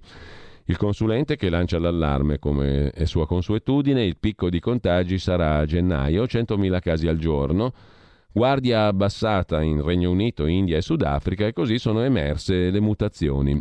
Il picco sarà a gennaio con 100.000 casi al giorno e le tre varianti sono arrivate da nazioni poco attente. 500.000 positivi, 2 milioni e mezzo in quarantena, c'è l'incubo della paralisi. Nei servizi sul 2022 incombe l'incubo paralisi. Per Omicron record di infetti, ma meno malati in corsia, scrive ancora il quotidiano napoletano, che poi si occupa delle meraviglie di Napoli. Napoli magia e boom di ascolti e entusiasmo sui social per lo special di Alberto Angela dedicato appunto alla città di Napoli e alle sue tantissime meraviglie storico-architettonico-artistiche. Intanto lasciamo anche il mattino, andiamo al messaggero di Roma quotidiano romano apre con un'altra conversazione, eh, quella eh, come, o meglio, con la stessa conversazione, perché eh, sempre, pur sempre dello stesso editore, Caltagirone con il professor Ricciardi, le tre varianti del virus sono nate in paesi poco vigili, colpa di quei tre paesi lì, giusto appunto, e poi ancora dalla prima pagina del quotidiano romano l'intervista a Ernesto Maria Ruffini, che è il direttore dell'Agenzia delle Entrate. Arriva la precompilata IVA per le imprese e per i professionisti, annuncia Ruffini. L'obiettivo, come al solito, è semplificare la vita al contribuente italiano che ce l'ha invece ogni volta che, un che, hanno un proposito di questo tipo, semplificare la vita gliela si complica, ad ogni modo combattere l'evasione, migliorare l'efficienza della macchina statale. Novità assoluta del 22, un passaggio obbligato per accompagnare la semplificazione del sistema tributario coinvolti 2 milioni di contribuenti, la precompilata IVA per imprese e professionisti. Non manca Mara Venier, boom di positivi, rinunciamo alle feste e ai cenoni, dice la Venier a tutti gli italiani e poi dramma dell'Alzheimer, due pensionati uccidono le mogli, doppio dramma dell'Alzheimer a Chieti, un uomo di 74 anni, l'abbiamo letto prima dall'agenzia ANSA in apertura, ha ucciso la moglie, 72enne, gettandola nel fiume Osento. Il pensionato si è poi costituito, la donna era malata da tempo. Tragedia analoga ad Amelia, Terni, la notte di Natale. Un anziano ha ucciso, sparandole, la moglie malata davanti al figlio. C'è anche un'inchiesta Myanmar Italia, il traffico del tech, il legno che distrugge le foreste. Italia al centro di un traffico mondiale di legno tech, eh, tonnellate di legno sequestrate, scrive il messaggero di Roma. Dal messaggero non ci facciamo mancare niente, come al solito, il tempo, il tempo di Roma il tempo di Franco Bechis, apertura con un pezzo di Dario Martini, grave ritardo per la terza dose, vaccino scaduto per 9 milioni di persone, i sieri perdono efficacia. Dice l'Istituto Superiore di Sanità che dopo 5 mesi la protezione del vaccino scende dal 70 al 30%. Moltissimi italiani rischiano di prendere il virus sebbene siano immunizzati e nel resto del mondo migliaia di voli cancellati. In Francia è record di casi, scrive Il Tempo di Roma. C'è poi il primo piano dedicato al piano B per il Quirinale, Casini, Casellati, tutti gli altri candida- candidati alla presidenza della Repubblica e il Green Pass al bancone. Baristi in rivolta, scrive Il Tempo di Roma. Sbuffi lamentele proteste tra gli esercenti romani che si sono alzati ieri con le nuove regole da applicare. Il problema è il Super Green Pass, necessario anche per prendere un semplice caffè al bar. Ci si rende conto di cosa si sta chiedendo alla categoria? Una follia. Difficile chiederlo a tutti, dicono i baristi, i gestori. Uh, tocca adesso andare a vedere la prima pagina. Repubblica Vista, la stampa vista, beh, la nostra Pravda naturalmente non può mancare, la verità di Maurizio Belpietro, Apertura dedicata alla Morgese, il ministro dell'Interno, con lei sbarchi sestuplicati e l'Unione Europea si è presa un clandestino su cento. Il pezzo è di Fabio Amendolara, la finta solidarietà europea. Da gennaio gli arrivi via mare sono stati oltre 64.000, sei volte quelli del 2019, il doppio del 2020. Gli accordi di Malta, voluti da Lamorgese, ministro dell'Interno, non hanno raggiunto nemmeno l'obiettivo ridicolo di 2.000 ricollocamenti. Oltre 64.000 clandestini sbarcati, 10.000 arrivati invece via terra, quasi sei volte di più di quanti ne siano arrivati nel 19. La solidarietà europea resta un miraggio. In tre anni le redistribuzioni sono state 1209 su oltre 110.000 arrivi, anche se dagli Stati europei era stata data disponibilità per 2028 persone, scrive la verità. Poi vediamo gli altri titoli, le interviste del lunedì sulla nostra mm, ineguagliabile Pravda. Hai sentito? Le radio italiane si mettono insieme per amore. Per amore della radio. Una grande storia meritava uno straordinario futuro. Nasce l'app Radio Player Italia. 140 stazioni in una sola rete. Scegli la tua preferita e ascolta il suono perfetto del digitale. Gratis, senza registrazione, senza interruzioni. Compatibile con tutti i device. Naviga, esplora e scopri l'universo dell'audio. Ti sorprenderà. Scarica Radio Player Italia. Il futuro batte con la radio nel cuore. Anche RPL è disponibile su Radio Player Italia.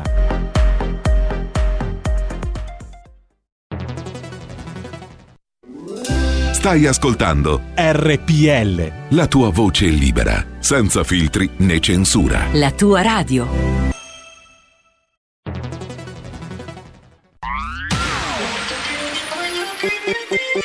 Un suono così non l'hai mai sentito, baby.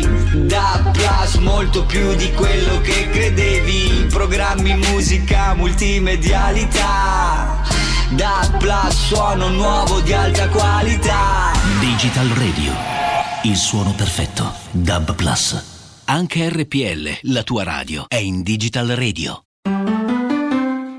Dal 1849 Brescia è la leonessa d'Italia perché Brescia, i bresciani e le aziende bresciane non mollano mai. La Sargom di Rodengo Saiano Brescianissima è sempre più forte per vendere, lavorare e trasformare articoli gomma plastica tecnico-industriali. Alla Sargom potete inoltre trovare tubi gomma e plastica per aspirazione mandata aria, acqua, acidi, solventi e abrasivi, le cui caratteristiche e schede tecniche sono nel sito www.sargom.it. Grazie Brescia, da Sargom Rodengo Saiano, Brescia.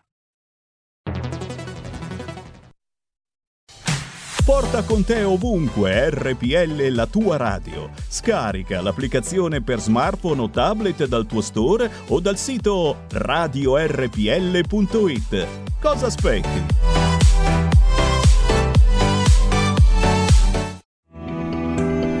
Il meteo.it presenta le previsioni del giorno. Una terza consecutiva perturbazione atlantica interesserà gran parte dell'Italia nel corso della giornata odierna, dopo quelle di Natale e Santo Stefano. Al mattino nuove precipitazioni inizieranno a interessare il nord-ovest, ma altre piogge più a carattere irregolare potranno aver luogo su quasi tutto il versante tirrenico. Andrà invece meglio sui restanti settori con tempo più asciutto e anche con schiarite. Nel pomeriggio ulteriori piogge piuttosto frequenti, soprattutto sulle regioni settentrionali e su quelle tirreniche fino alla Campania, ma in estensione poi anche al resto d'Italia. Le previsioni di ilmeteo.it tornano più tardi. Un saluto da Marianna Pagliarin. Avete ascoltato le previsioni del giorno.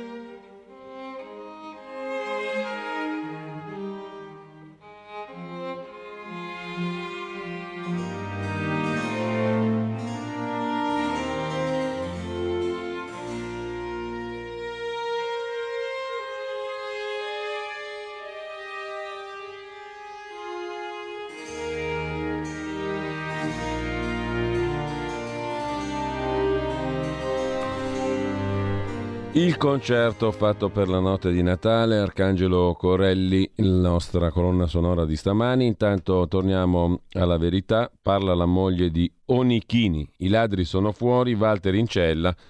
Ho perso fiducia nella giustizia. Oggi il contagiorni segna quota 105. Tra le manifestazioni d'affetto c'è chi ha pensato di scandire il tempo da quando Walter Onichini è in carcere. È l'iniziativa di un ragazzo che segue la nostra vicenda, dice Sara Scolaro, che è la moglie di Onichini, macellaio, condannato per aver ferito il ladro che si è introdotto in casa a luglio del 2013.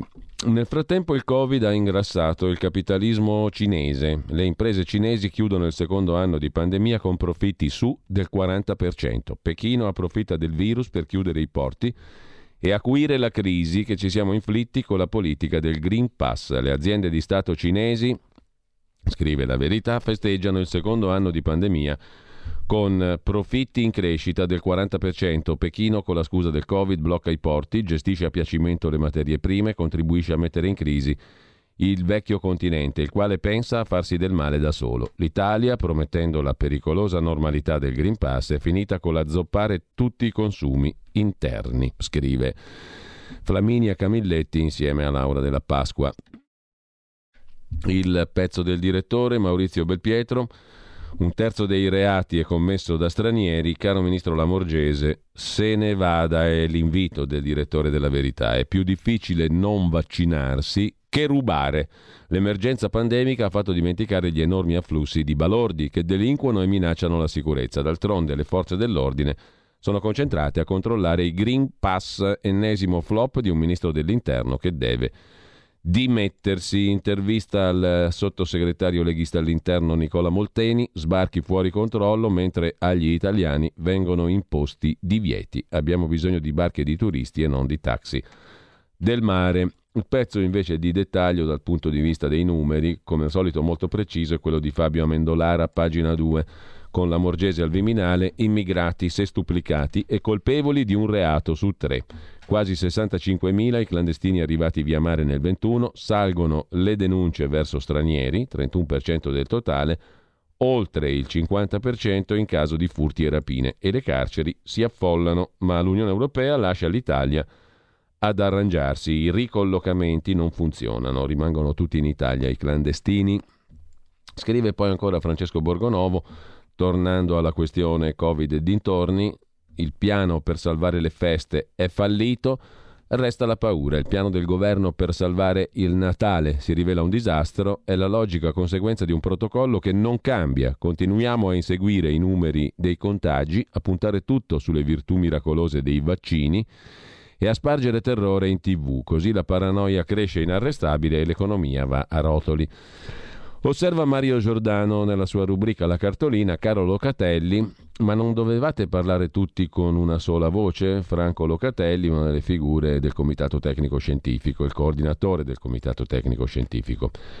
Chiude la prima pagina della verità il dizionario di Silvana De Mari. Fare la vittima passa come segno di forza. Viviamo nell'epoca della beatificazione della debolezza e della condanna di tutto ciò che è coraggio e virilità. C'è poi il bar del Quirinale. Federico Novella è l'autore della rubrica. Sul dopo Mattarella, Partito Democratico allo sbando, mentre i grillini guardano a Berlusconi. E poi ci sono le interviste del lunedì della verità, eh, a iniziare da Vincenzo Spera, presidente di Asso Musica. Nel 2021 abbiamo perso il 90%, spettacoli e locali sono al collasso, senza reddito 250.000 famiglie, molti hanno cambiato lavoro dopo essere rimasti fermi dal 2020. Il Natale doveva segnare una ripresa, le regioni ci hanno tagliato le gambe, dice il presidente di Asso Musica. Concerti di fine anno annullati, mercatini natalizi chiusi, tamponi anche se si è in regola col Green Pass, ma quale normalità? L'intervista a Nicola Porro, giornalista, hanno reso la scienza una religione, ai vaccini è stato dato un potere salvifico, dice il conduttore di Quarta Repubblica su Rete 4.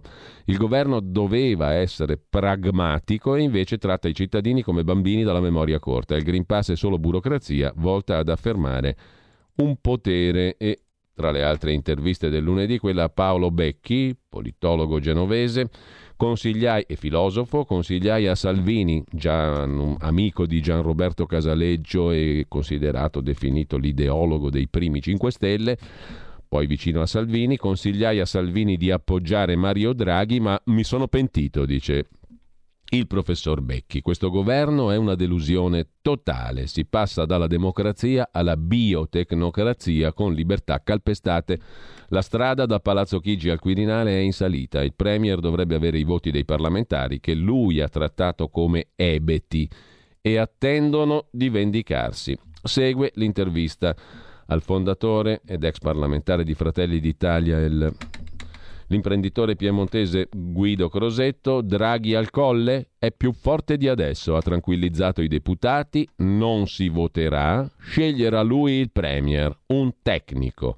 Il Parlamento è in crisi, la legge di bilancio passata come una modella in passerella, guardare e non toccare. Non si può modificare la legge di bilancio. I giornalisti che plaudono Super Mario prima di porre domande fa molto Corea del Nord. Berlusconi un patriota, ha tenuto insieme chi non si parlava. Dice Guido Crosetto che prevede Draghi al Quirinale più che mai. Non si voterà e sarà lui poi da Presidente della Repubblica a scegliere il nuovo Premier.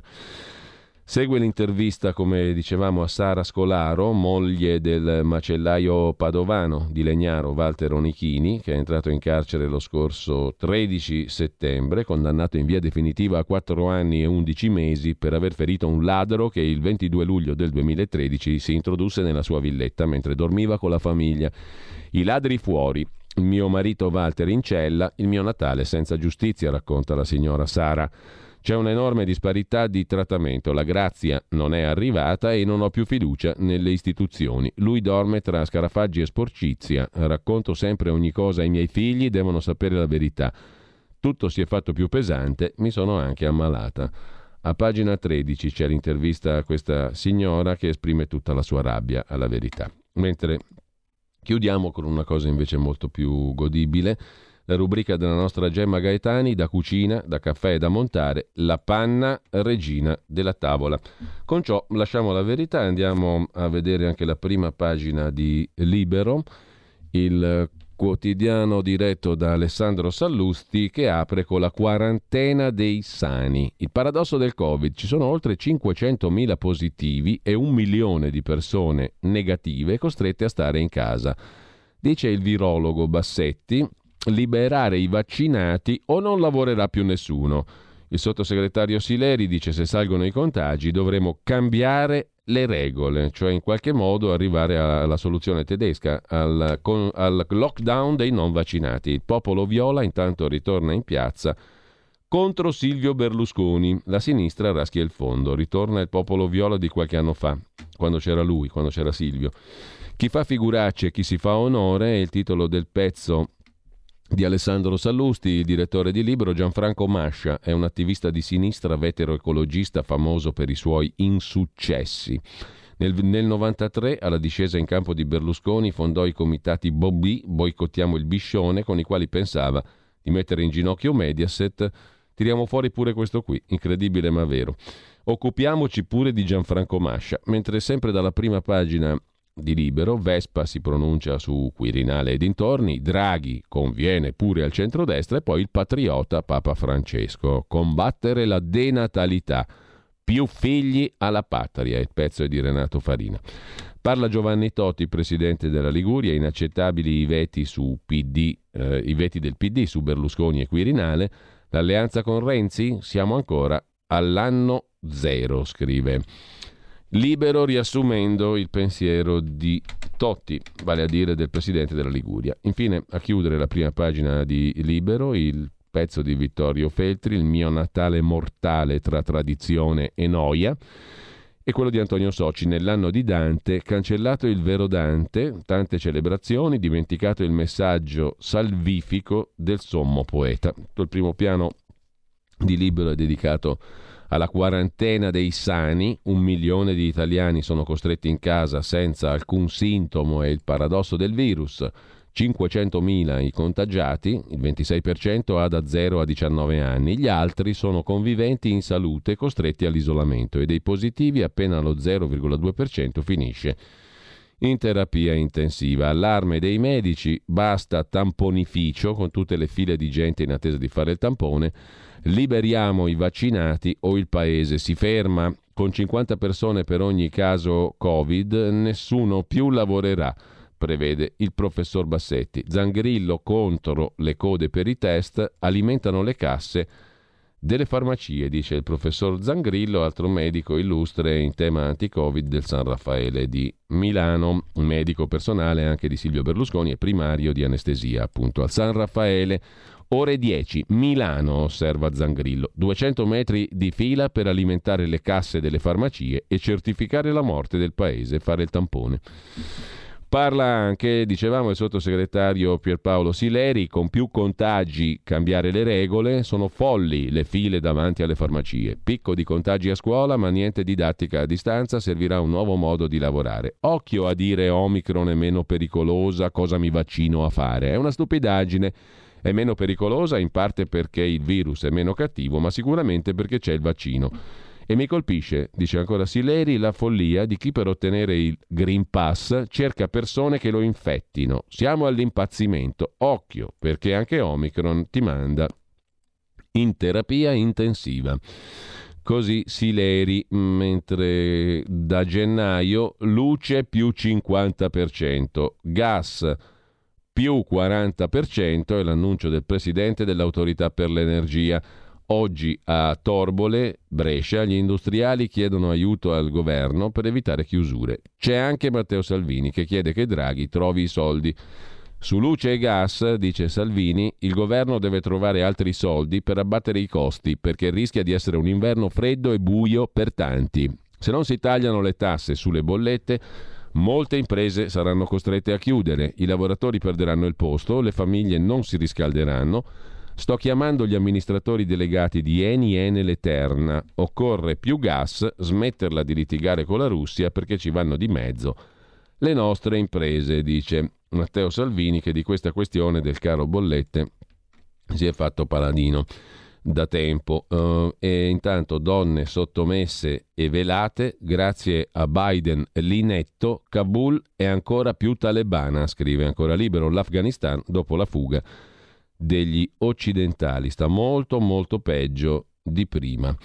E, eh, il segreto per essere felici quando le feste passano ce lo racconta su Libero una psicologa. Rispuntano dinamiche familiari sopite, paura di essere inadeguati, ansia, frustrazione, si scivola nella tristezza. Per uscirne riprendete in fretta la vostra vita di sempre. Eh, è un consiglio empirico quello della psicologa. Con ciò lasciamo anche libero, ci rimane da vedere che cosa, andiamo eh, velocemente a dare un'occhiata anche eh, alle prime pagine, un attimo soltanto che ci arriviamo, mm, cosa ci manca? Non, direi non molto perché abbiamo già visto tutte le prime pagine, adesso facciamo un piccolo focus su alcuni degli articoli principali di oggi. Eh, Abbiamo da vedere, credo, il sole 24 ore di oggi, il sole 24 ore del lunedì, che si apre con il tema dell'inflazione, cioè dell'aumento del costo della vita, un 2022 di rincari per energia e casa e per le bollette si chiedono nuovi aiuti, scrive il quotidiano della Confindustria sulla base di un sondaggio della Noto. Sondaggi per due italiani su tre in arrivo altri aumenti anche sul cibo. L'inflazione percepita è a più 5,3% nel 2021, cioè il costo della vita per i cittadini italiani sembra molto aumentato. Abitazione più 11%, istruzione e salute più 5%. E poi c'è un conto sull'addio all'IRAP, chi ci guadagna e chi no. Le novità della manovra, ultimo round alla Camera questa settimana per il via alla legge di bilancio. Con ciò credo che abbiamo visto veramente tutte le prime pagine di oggi, direi proprio di sì, e quindi andiamo a vedere un pochino come la mette il Corriere della Sera sulla questione del Quirinale. Salvini e il Quirinale. Fare presto e bene, ma scrive il Corriere della Sera ci sono tensioni nella Lega e Salvini contatta Draghi. Il pezzo in forma di retroscena, quindi posso dire non dire tanto non c'è verifica, lo scrive Cesare Zapperi. Matteo Salvini si è intestato l'operazione Quirinale, cioè il tentativo di concordare con gli altri leader di partito una soluzione per il Presidente della Repubblica e anche in piena festività di Natale il lavorio di Salvini non si arresta. Anche in questi giorni e in queste ore, spiega il segretario leghista dopo una visita al carcere milanese di San Vittore, Sto contattando i miei colleghi segretari perché con tanti problemi che hanno gli italiani conto che la politica dimostri concretezza e rapidità nelle scelte. Obiettivo chiaro, verrà eletto un Presidente della Repubblica, spero presto e bene, e su questo ci sto lavorando personalmente. Per ora tuttavia l'impresa appare ardua anche perché, scrive il Corriere della Sera, resta da sciogliere il nodo di Mario Draghi e Salvini è quello che più rischia di vedere imbrigliata la sua iniziativa politica fino a che non saranno chiare le reali intenzioni di Draghi. Dopo la levata di scudi di quasi tutti i partiti, di fronte alle parole pronunciate da Draghi durante la conferenza stampa di fine anno che sono parse un'autocandidatura al Quirinale, il Premier, incontrando Salvini a Palazzo Chigi, si è detto sorpreso. Se i partiti vogliono che prosegua nel mio impegno al governo, sono a disposizione. L'assicurazione che Draghi avrebbe fatto al segretario leghista. Salvini cerca di mantenere l'iniziativa. Ieri ha mandato un messaggio al Premier per chiedergli di intervenire sul caro bollette, su tamponi e mascherine. Salvini sa quanto il campo di battaglia sia insidioso dentro il partito e nei rapporti con il centrodestra. Sul piano interno è noto che il ministro Giorgetti, da sempre sostenitore del trasloco di Draghi al Quirinale, qualcuno ci vede un'ambizione personale di Giorgetti a succedergli alla guida del governo. Ma chi conosce bene Giorgetti sostiene che alla prima linea preferisca un ruolo non così esposto, cioè meglio dietro le quinte.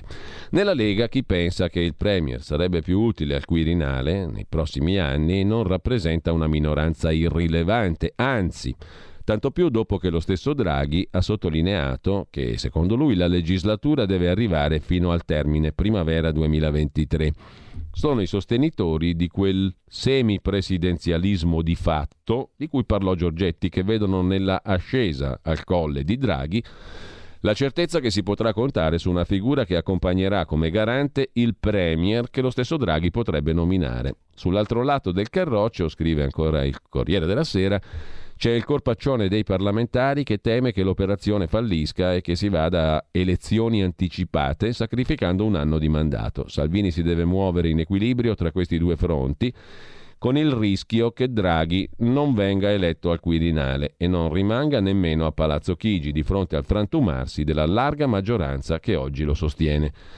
Salvini deve poi tener fede alla promessa di unità ribadita nel vertice del centrodestra. Berlusconi è convinto di poter contare su tutti i parlamentari del centrodestra e di poterne aggiungere altri.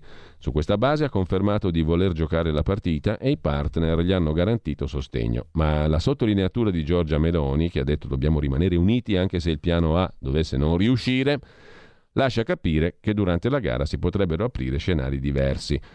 Ecco la necessità per Salvini di giocare d'anticipo, scrive il Corriere della Sera. Segue lo scenario, i conti tra allineati e teste calde, 58 voti, quelli dei rappresentanti delle regioni, che come sapete fanno parte del corpo elettorale per eleggere il capo dello Stato, il Parlamento è integrato dai rappresentanti regionali, sono decisivi nella corsa al colle. 33 sono i delegati regionali di centrodestra che voteranno per il Quirinale, 25 quelli di centrosinistra, due i nuovi parlamentari che saranno proclamati entro l'inizio del voto per il Quirinale, dice il governatore abruzzese Marsiglio di Fratelli d'Italia, i miei fedeli al centrodestra. Dice il calabrese Occhiuto, spero Silvio, ma occorrono altri voti. Per quanto concerne il Quirinale, la stampa poi ci offre la profezia di Umberto Bossi. Venite ad Oremus, venite ad Oremus Dominum, nella chiesa di San Vittore a Bugugiate, Varese. Sta cominciando la messa di Natale delle 19. Dalla porta della navata di destra fa il suo ingresso il senatore Umberto Bossi, seduto sulla sedia a rotelle con la mascherina anti-Covid che gli copre bocca e naso e gli immancabili occhiali da vista a goccia. Il Senatur si accomoda in prima fila di fronte al presepe e alla copia dell'icona della Natività di Andriei Rubliov. Con lui ci sono il suo autista a tuttofare, l'amico e compagno di scorribande politiche di una vita, Giuseppe Leoni, e un paio di storici militanti con eh, la spilletta dell'Alberto da Giussano dorata appuntata sul bavero della giacca. Sto così così, dice Umberto Bossi, parlando delle sue condizioni di salute. Da 15 giorni il mal di schiena non mi dà tregua.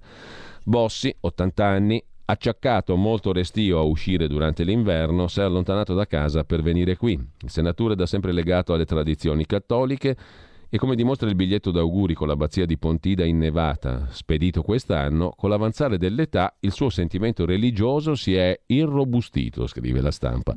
In realtà lo muove anche il desiderio di condividere il giorno di Natale col parroco Don Cesare Zuccato. Don Cesare va spesso a trovarlo nella villetta di Gemonio e a volte lo confessa anche. Un'amicizia che risale agli anni in cui il sacerdote esercitava il suo ministero a Marcallo Concasone, comune di cui era sindaco l'attuale ministro del turismo Massimo Garavaglia, che si è rafforzata l'amicizia col trasferimento del prete nel Varesotto. I due si piacciono, anche lo stile del Don è molto bossiano, orgogliosamente politically incorrect.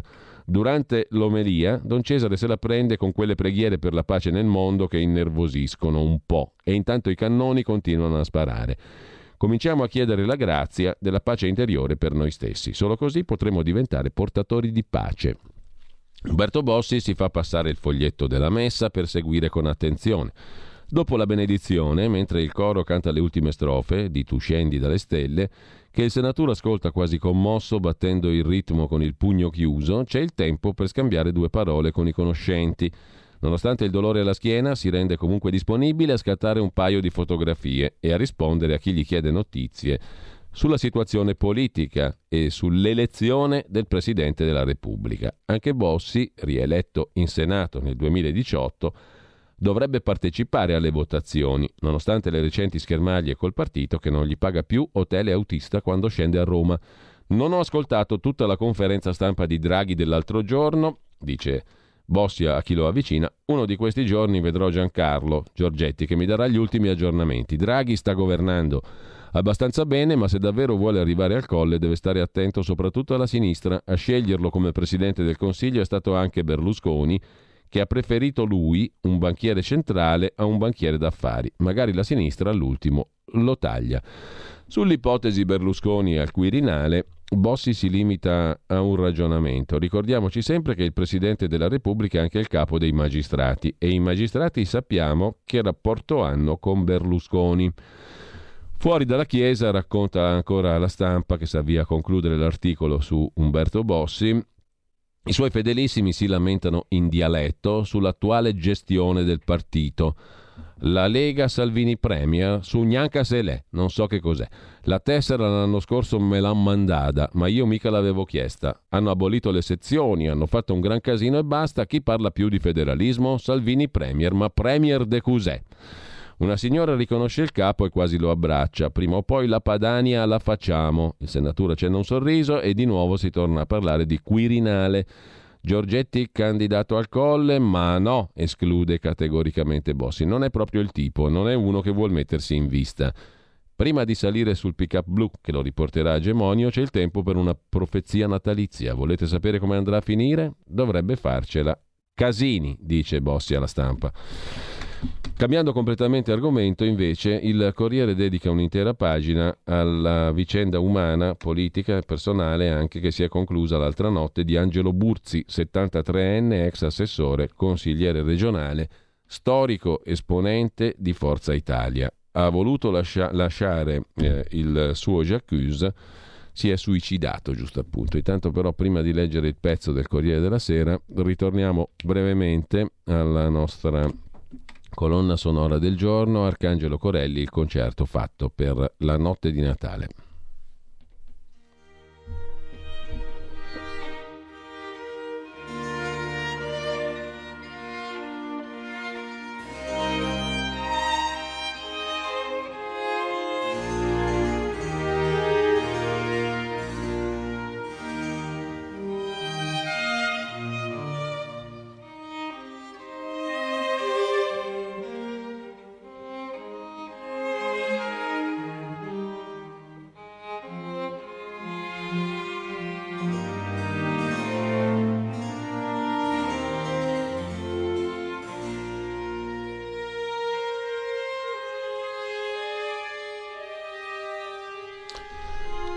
Io sono innocente, vittima di un'ingiustizia, così mm, c'è scritto nella lettera indirizzata agli amici politici, tra cui l'ex governatore del Piemonte Roberto Cota, in cui sono ricostruiti quasi dieci anni di traversie giudiziarie. È il suo calvario, quello di Angelo Burzi, 73 anni, ex assessore, consigliere regionale, storico esponente di Forza Italia, che ha voluto lanciare il suo atto di accusa con tanto di nomi e cognomi dei magistrati che ha incrociato nel corso di ben quattro processi. Poi si è chiuso in bagno nella sua casa in piazza Castello, a Torino, e si è tolto la vita con un colpo di pistola la notte di Natale.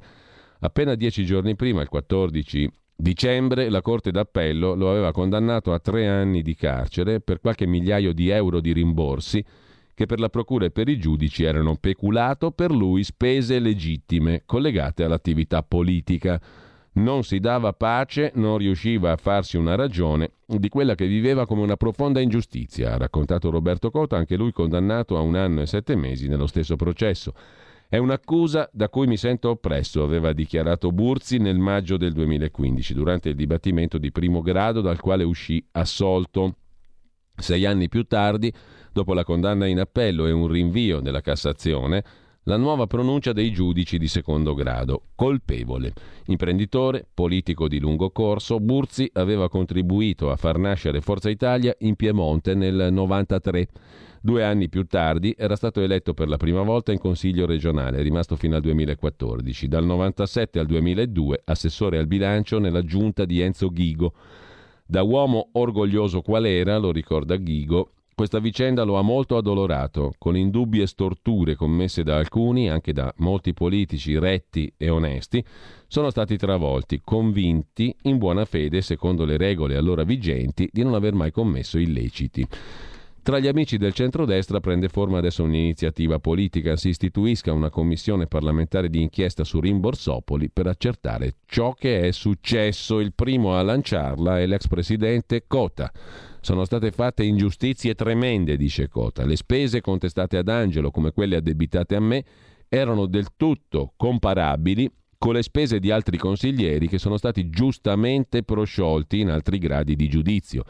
C'è stata un'inspiegabile differenza di risultato, dice l'ex governatore leghista Cota, ora in Forza Italia. Per questo credo sia necessario un serio approfondimento della vicenda. Intanto è il momento del cordoglio unanime, scrive il Corriere della Sera a proposito del suicidio dell'esponente piemontese di Forza Italia Angelo Burzi che si è sparato a 73 anni la notte di Natale dopo una condanna per i rimborsi illeciti secondo i giudici. Intanto a proposito di rimborsi e tangenti, eh, il, l'ex segretario generale della provincia di Milano ai tempi di Filippo Penati, illustre esponente del PCPDS-PD di Sesto San Giovanni, Princiotta, appunto l'ex segretario provinciale dell'era Penati, deve risarcire altri 60.000 euro.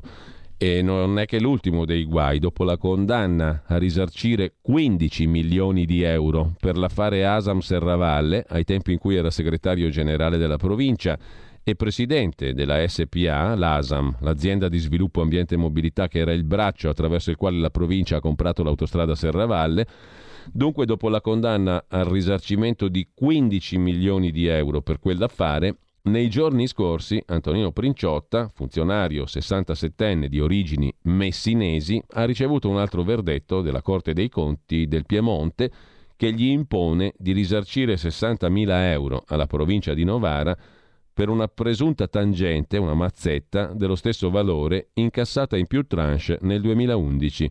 Per la stessa accusa, Princiotta è stato condannato penalmente a tre anni di reclusione per corruzione Secondo quanto ricostruito dalla Procura di Milano e certificato dalle sentenze, il funzionario avrebbe rilasciato, come dirigente del settore ambiente e ecologia, l'autorizzazione a favore della società Ecofly di Borgo Manero, Novara, per un impianto del desorbimento tecnico per rifiuti, pericolosi e non pericolosi, che non aveva le caratteristiche idonee.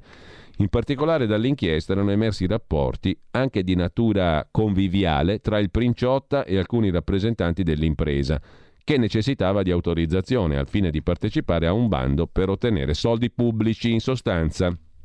Il dirigente che era lo stretto, strettissimo collaboratore di Penati, si era interessato alla questione con alcuni dipendenti dell'ente pubblico per far sì che la società Ecofly ottenesse l'ok in cambio di 60.000 euro per lui, di cui 12.500 ricevuti tramite bonifico, niente meno, il 18 novembre del 2011. Alla fine del procedimento penale è partito anche l'iter contabile, per cui adesso 60.000 euro peraltro dopo la richiesta di 15 milioni di euro, tutt'altra cifra per l'affare Serravalle, l'autostrada Serravalle.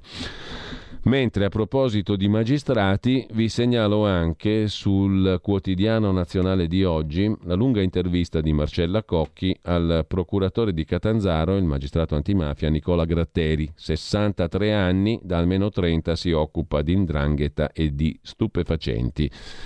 Da 30 anni non vado più al cinema, ho paura ma cerco di addomesticarla, riassume nel titolo il quotidiano nazionale.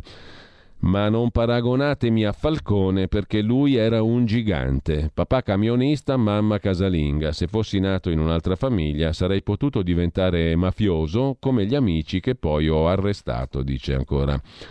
Nicola Gratteri. Chi sta vincendo? La mafia è scomparsa dall'agenda politica e con i boss lo Stato sta in qualche modo pareggiando, dice ancora il magistrato calabrese.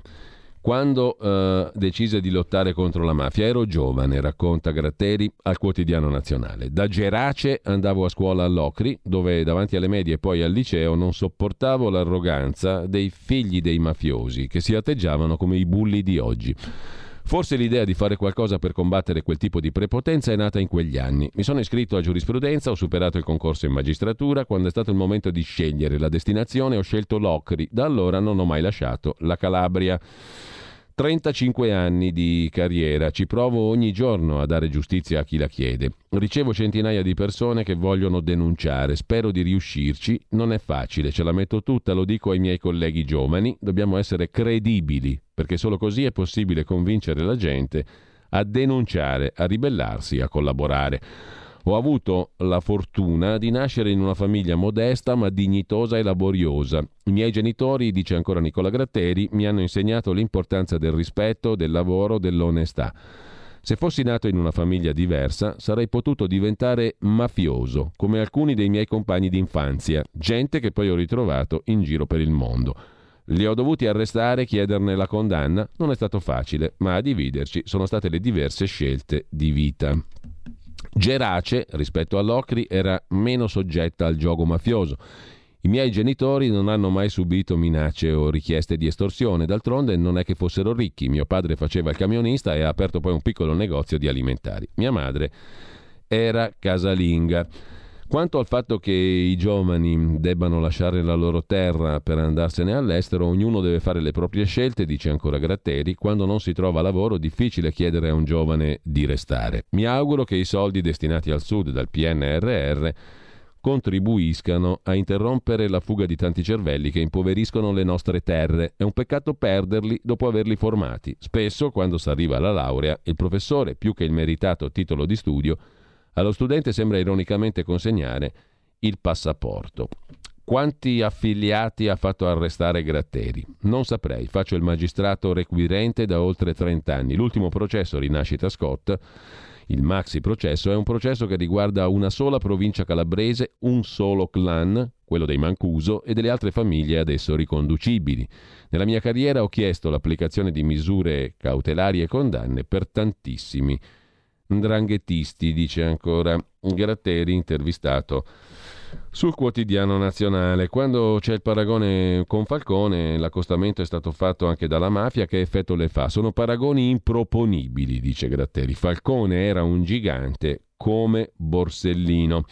Purtroppo parole come mafia e ndrangheta sono uscite dal radar del governo. Quella che doveva essere una priorità bipartisan è scomparsa dall'agenda politica. Sulla riforma della giustizia targata Cartabia, Gratteri ha detto che sarebbe un favore alle mafie. Ritiene ancora che metà dei processi finirebbero in appello con la riforma Cartabia sotto la scure dell'improcedibilità? Lo confermo, risponde Gratteri. Prima della riforma Cartabia bisognava snellire l'iter dei processi. Informatizzazione è la parola d'ordine. Dichiarare improponibili i processi che non arrivano a giudizio definitivo entro un certo periodo significa negare giustizia a chi si affida a noi per averne. Sarà sempre più difficile condannare persone per reati contro la pubblica amministrazione, corruzione, reati ambientali, omicidi colposi e quant'altro. Mi indigna quando si ripete che questa riforma sia stata fatta per obbedire a una richiesta dell'Unione Europea. L'Unione Europea ci aveva chiesto la riforma del processo civile e non di quello penale e certamente non ci ha chiesto di tagliare i processi con la scure. Per quello penale bisognava sentire chi quei processi li vive sulla propria pelle ogni giorno invece si è scelto di fare qualcosa di cui non avevamo bisogno. Quanto al fatto che poteva diventare ministro Gratteri con Renzi, ministro della giustizia, è una vecchia storia, sono passati più di otto anni, dice Gratteri, sono felice oggi di essere procuratore della Repubblica. A Catanzaro, se potessi, resterei qui per il resto della carriera. Purtroppo a Catanzaro non posso stare più di otto anni. Ha deciso di rinunciare alla corsa per la Procura di Milano e per la direzione antimafia ho scelto di non candidarmi a Milano, dice Gratteri, perché non ero interessato a quella procura. Ho presentato domanda per la direzione nazionale antimafia perché ritengo che sia in linea con quanto da me fatto fino a questo momento. Vedremo. Falcone ingoiò bocconi amari quando le correnti della magistratura non lo sostennero all'antimafia. C'è lo stesso rischio per lei? Non posso rispondere, dice ancora Gratteri. E infine Ailda Bocassini, che nella biografia che ha scritto le ha dato del vanitoso, uno volto solo alla leadership e non al lavoro in pool. Non replica nulla? Assolutamente no, non mi interessa, risponde Gratteri. Qual è l'aspetto più inquietante dell'andrangheta? La capacità di fare sistema anche in territori lontani da quelli d'origine, non solo in Europa, ma anche nel resto del mondo. Chi sta vincendo tra mafie e Stato in questo momento? L'ultima domanda. Diciamo che si sta pareggiando, ma è una battaglia che non tutti vogliono combattere, dice Nicola Gratteri, intervistato dal quotidiano nazionale. Intanto a proposito di personalità illustri, sui giornali di oggi trovate svariate ricostruzioni della vicenda biografica e professionale di Franco Zigliani, enologo celeberrimo in Franciacorta e non solo, è morto a 90 anni il giorno di Natale. Con l'azienda Berlucchi riuscì a creare uno spumante in grado di rivaleggiare per qualità con quelli francesi. Il papà del Franciacorta che sfidò i francesi con gli spumanti Berlucchi, scrive il Corriere della Sera. Nel 1958 ebbe l'intuizione e poi la svolta. Per tre anni sperimentarono. Non funzionò subito, sbagliammo per tre anni, dice l'enologo che fu chiamato a migliorare il bianco del conte Guido Berlucchi. Oggi l'azienda vende 4 milioni e 200 mila bottiglie nel mondo. 135 ettari l'estensione dell'azienda Berlucchi in Franciacorta. Nel 70 la cantina vendeva 120.000 bottiglie, nell'80 un milione, attualmente 4 milioni e 200.000 bottiglie. Se n'è andato a Natale appunto l'enologo celeberrimo della Franciacorta Franco Zigliani. A proposito di economia invece sulla stampa di oggi il partito impone la grande frenata e le big company cinesi devono cedere. C'è un interessante articolo di Lorenzo Lamperti, siamo a pagina 25 del quotidiano torinese. Pechino, la Cina, stabilisce la gerarchia tra potere politico e grandi aziende. Stop al capitale, soldi e dati restano in patria. La perdita di capitalizzazione dei colossi cinesi nel 2021 in miliardi di dollari è stata notevole. E mm, rallentare è glorioso o può diventarlo se lo si fa seguendo le priorità individuate dal Partito Comunista. La Cina allaccia le cinture e si prepara a una specie di frenata. La Banca Mondiale ha tagliato le previsioni di crescita per il 2021 il PIL cinese dovrebbe espandersi dell'8% e per il 2022 è previsto un più 5,1%. Escludendo il più 2,3% del primo anno Covid, si tratterebbe del dato più basso di crescita da 30 anni a questa parte. Bisogna andare al 1990 per avere una crescita del 3,9%, all'epoca motivata dalle sanzioni occidentali per il massacro di Tiananmen a incidere sulla diminuita crescita cinese un mix di fattori tra i quali la crisi energetica e i timori di crollo del settore immobiliare generati anche dalla caduta di Evergrande. Anche la pandemia è tornata a preoccupare. Nuovo focolaio, 500 contagi a Xi'an, punto di partenza dell'antica via della seta. Gli affari potrebbero risentire della strategia zero Covid che con la pretesa di mantenere immune il paese dal virus rischia però al contempo di isolarlo. Il partito impone la grande frenata e le big company devono cedere, scrive.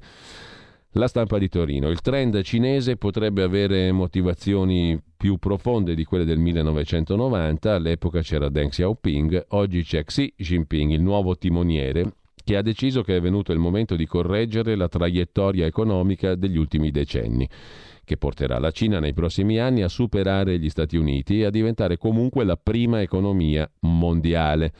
Il partito sta cercando di trasformare il problema in opportunità, anticipando la resa dei conti che sarebbe stata comunque in programma. La resa dei conti rispetto ai colossi del settore privato, in particolare le big tech, le aziende tecnologiche digitali.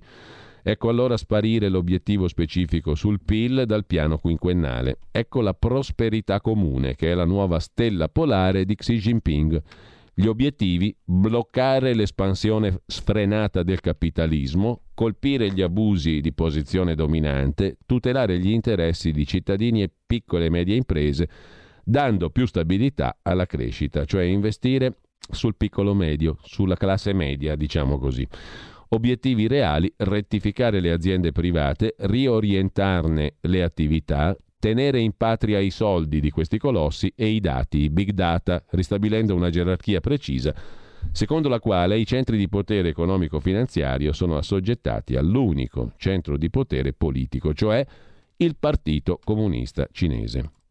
Facciamo giusto in tempo adesso a dare un'occhiata anche a Milano con la cronaca milanese del giornale. Siamo al Caso San Siro, San Siro addio o per sempre? I comitati pro Meazza devono convincere i club. Il sindaco Sala si mette di lato, si tira fuori dalla partita, qualcuno gli dice troppo comodo, caro sindaco, io ci ho provato, che adesso ok il dibattito pubblico, ma il fronte del no dice il sindaco Sala fa il furbo, deve ritirare la delibera, concessa la pubblica utilità al nuovo stadio. Non la nego, dice il sindaco Beppe Sala.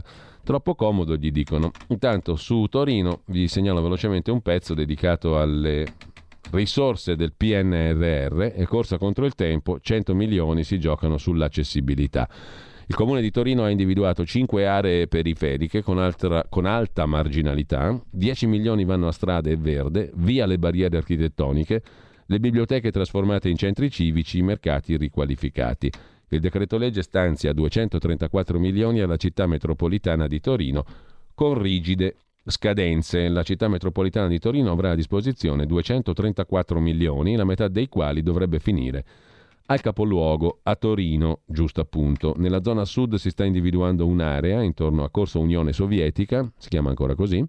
Corso Francia sarà il baricentro per l'area ovest, mentre Strada Lanzo per il nord-ovest, e poi la confluenza tra i fiumi e infine i luoghi dove Aurora e Barriera di Milano diventano una cosa sola, secondo l'indice di vulnerabilità sociale e materiale. Sono questi i luoghi dove il comune intende spendere 100 milioni di euro dei fondi PNRR liberati col decreto del governo pubblicato l'8 dicembre in Gazzetta Ufficiale. Ultima segnalazione la faccio dal foglio internazionale, ogni lunedì stampa estera, punti di vista selezionati da Giulio Meotti, da Le Monde del 3 di dicembre scorso, le conferenze sotto scorta, le università britanniche, la battaglia del gender, l'inquietudine di professori e intellettuali che ricevono minacce contro la loro libertà di espressione, specie sulle questioni di sesso e di genere.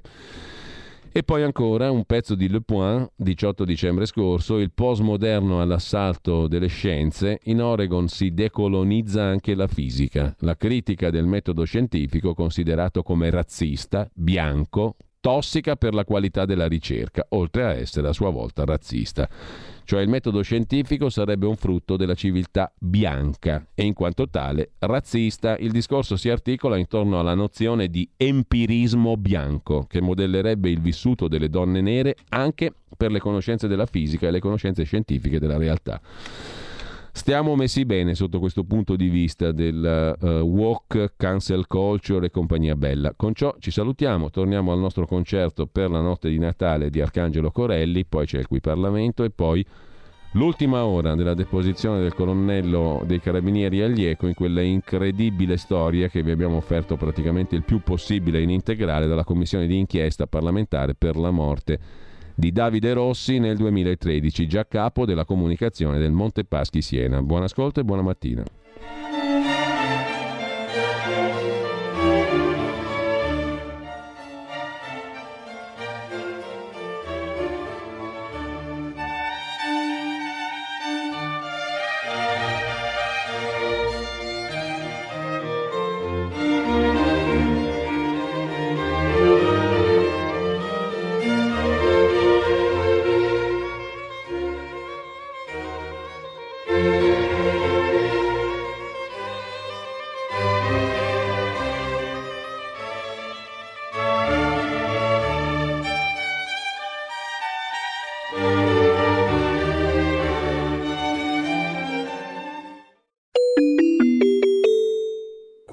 Parlamento.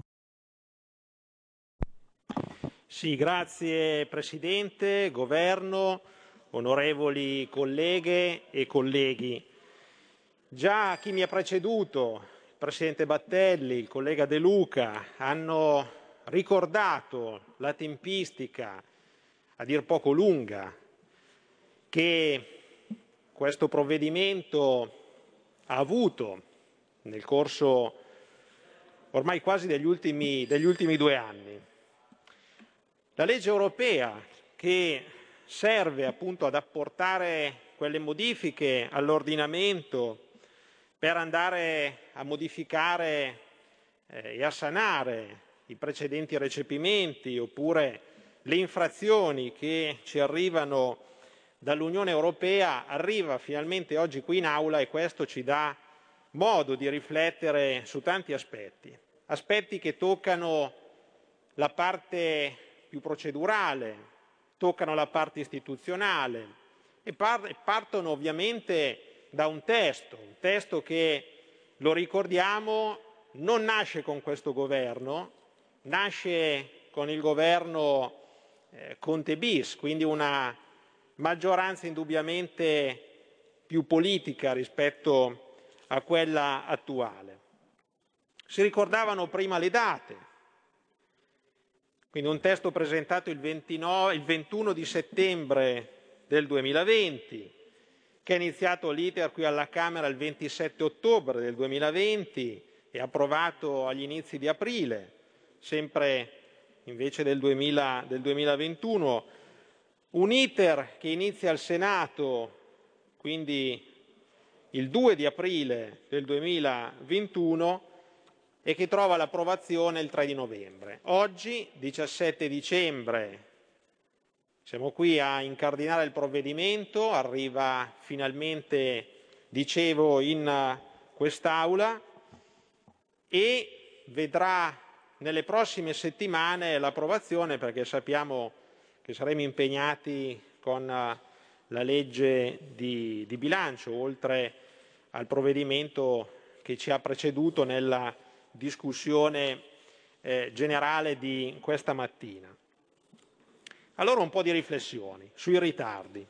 Sui ritardi ci dobbiamo rifare a quella che è la legge che dal 2012 governa l'iter di approvazione e di recepimento dei regolamenti delle direttive europee nell'ordinamento nazionale. Penso quindi alla 234, la legge 234, che aveva due grandi obiettivi. Il primo obiettivo, quello di far sì che il Parlamento potesse, e sembra incredibile ricordarlo, ma fino al 2011 non era così, potesse dare indirizzi chiari e precisi e riconosciuti al governo prima che il governo andasse in sede europea, in sede di Consiglio europeo, a prendere delle decisioni. E questo era il primo obiettivo, il primo obiettivo che possiamo dire raggiunto e quindi il merito di questa legge. Il secondo passaggio, il secondo obiettivo che ci si era posti quando nella sedicesima legislatura modificammo la legge 11 del 2005, appunto con la 234, L'obiettivo che ci eravamo dati era quello di snellire la procedura di approvazione di quella che era all'epoca la legge comunitaria, che era una legge che toccava tantissimi aspetti, tantissime materie, le più disparate di tutti i settori, coinvolgendo tutte le commissioni del Parlamento e che aveva, proprio per la mole di lavoro che comportava, una serie di criticità proprio in fase di approvazione. Allora si pensò e si valutò di scindere la legge comunitaria in legge di delegazione per recepire le direttive e appunto in legge europea per andare a sanare quelle che sono le infrazioni o modificare i recepimenti fatti in passato. Quindi ad una prima analisi superficiale noi potremmo forse chiederci se la colpa, la causa di questa lungaggine riguardo alla legge europea di cui stiamo parlando, 2019-2020, siano da scrivere alla 234. Non è così. A mio modo di vedere, la 234 è una buonissima legge, ma è evidente che il problema è riconoscere da parte di tutti la valenza istituzionale della quattordicesima Commissione. Questo credo che sia un passaggio che ci deve portare a parecchie riflessioni. Una commissione che ha proposto anche recentemente una modifica del regolamento, una proposta passata all'unanimità in commissione. Questo devo dare atto al Presidente Battelli. E una modifica che però si è persa nelle stanze di questo palazzo. E questo è qualcosa che ci deve spingere a rivedere quella, quella proposta di, di modifica del regolamento proprio per andare a velocizzare quello che è l'iter di approvazione degli atti che passano dalla quattordicesima commissione. Una commissione che incredibilmente per prassi non può nemmeno audire gli ambasciatori dei paesi dell'Unione Europea, quindi è evidente che servono una serie di cambiamenti e di modifiche, come dicevo, che vadano a ribadire il ruolo della quattordicesima Commissione se, come è, è diventato centrale nel corpo delle leggi italiane le normative che arrivano sotto forma di direttive e di regolamenti dall'Unione Europea. Ad oggi le infrazioni sono 102, sono 65 per violazione del diritto dell'Unione Europea e 37 per mancato recepimento delle direttive europee. Quindi mi pare evidente che stiamo parlando di una necessità da parte di questo ramo del Parlamento di velocizzare quello che è l'iter che può arrivare in termini procedurali dalla quattordicesima commissione. Vengo al testo, un testo che come ricordavo nasce con eh, il Conte bis, quindi un testo che non ci ha visti come Lega evidentemente partecipi nella sua stesura e che ha dei contenuti che sono stati indubbiamente migliorati nel corso del, dell'iter eh, in prima lettura eh, alla, alla Camera, ma soprattutto al Senato e che arriva qui in terza lettura con eh, sostanziali modifiche, tutta una serie di modifiche che hanno introdotto un nuovo articolo e ne hanno modificati altri 19, quindi una, una serie di eh, cambiamenti sostanziali. Non voglio per economicità dei lavori andare a rivedere articolo per articolo, penso che sarebbe eh, male accettato dai, dai colleghi, ma eh, voglio soffermarmi in particolare su quattro articoli che proprio perché siamo in discussione generale ci permettono di parlare eh, del testo, dei suoi contenuti, ma anche delle implicazioni politiche che comportano queste scelte. Il primo articolo che secondo me va comunque analizzato, nonostante le modifiche che abbiamo, come dicevo, apportato in particolare al Senato, è il coinvolgimento dell'UNAR. Coinvolgimento dell'UNAR che desta comunque dei dubbi da parte nostra. Un coinvolgimento dell'UNAR che eh, non vorremmo avesse delle ripercussioni su quello che è poi il reale ruolo che questo articolo ha all'interno del testo della legge europea. Un UNAR che troppe volte ha giocato un ruolo poco istituzionale, molto ideologico, se non addirittura politico nella cronaca recente di questi anni, ed è un ufficio che troppe volte ha confuso la tutela della sicurezza e dell'ordine pubblico con episodi inesistenti di razzismo, coinvolgendo anche in modo pesante amministratori locali che nulla avevano fatto di contrario alla legge, ma appunto imponendo una logica politica o ideologica che nulla ha a che vedere con quello che dovrebbe essere l'impostazione di eh, questo testo. Eh, penso poi all'articolo 9 che eh, parla di pratiche commerciali sleali nella filiera agricola e alimentare. Eh, questo è una, un argomento che abbiamo anche toccato nella legge di delegazione, ma è un argomento che eh, è molto vivo nel dibattito eh, di queste settimane nel nostro Paese. Eh, la tutela delle filiere agroalimentari è indispensabile, ce lo chiedono le associazioni di categoria che rappresentano i produttori. Ci siamo resi conto durante questa pandemia di quanto sia strategico il settore primario e invece ne siamo resi conto quando nella primavera del 2020 andavamo nei supermercati e vedevamo gli scaffali vuoti. E allora abbiamo capito di quanto fosse importante tendere a livello di Unione Europea e di Italia a quella eh, sorta di autonomia alimentare che è... Qui Parlamento.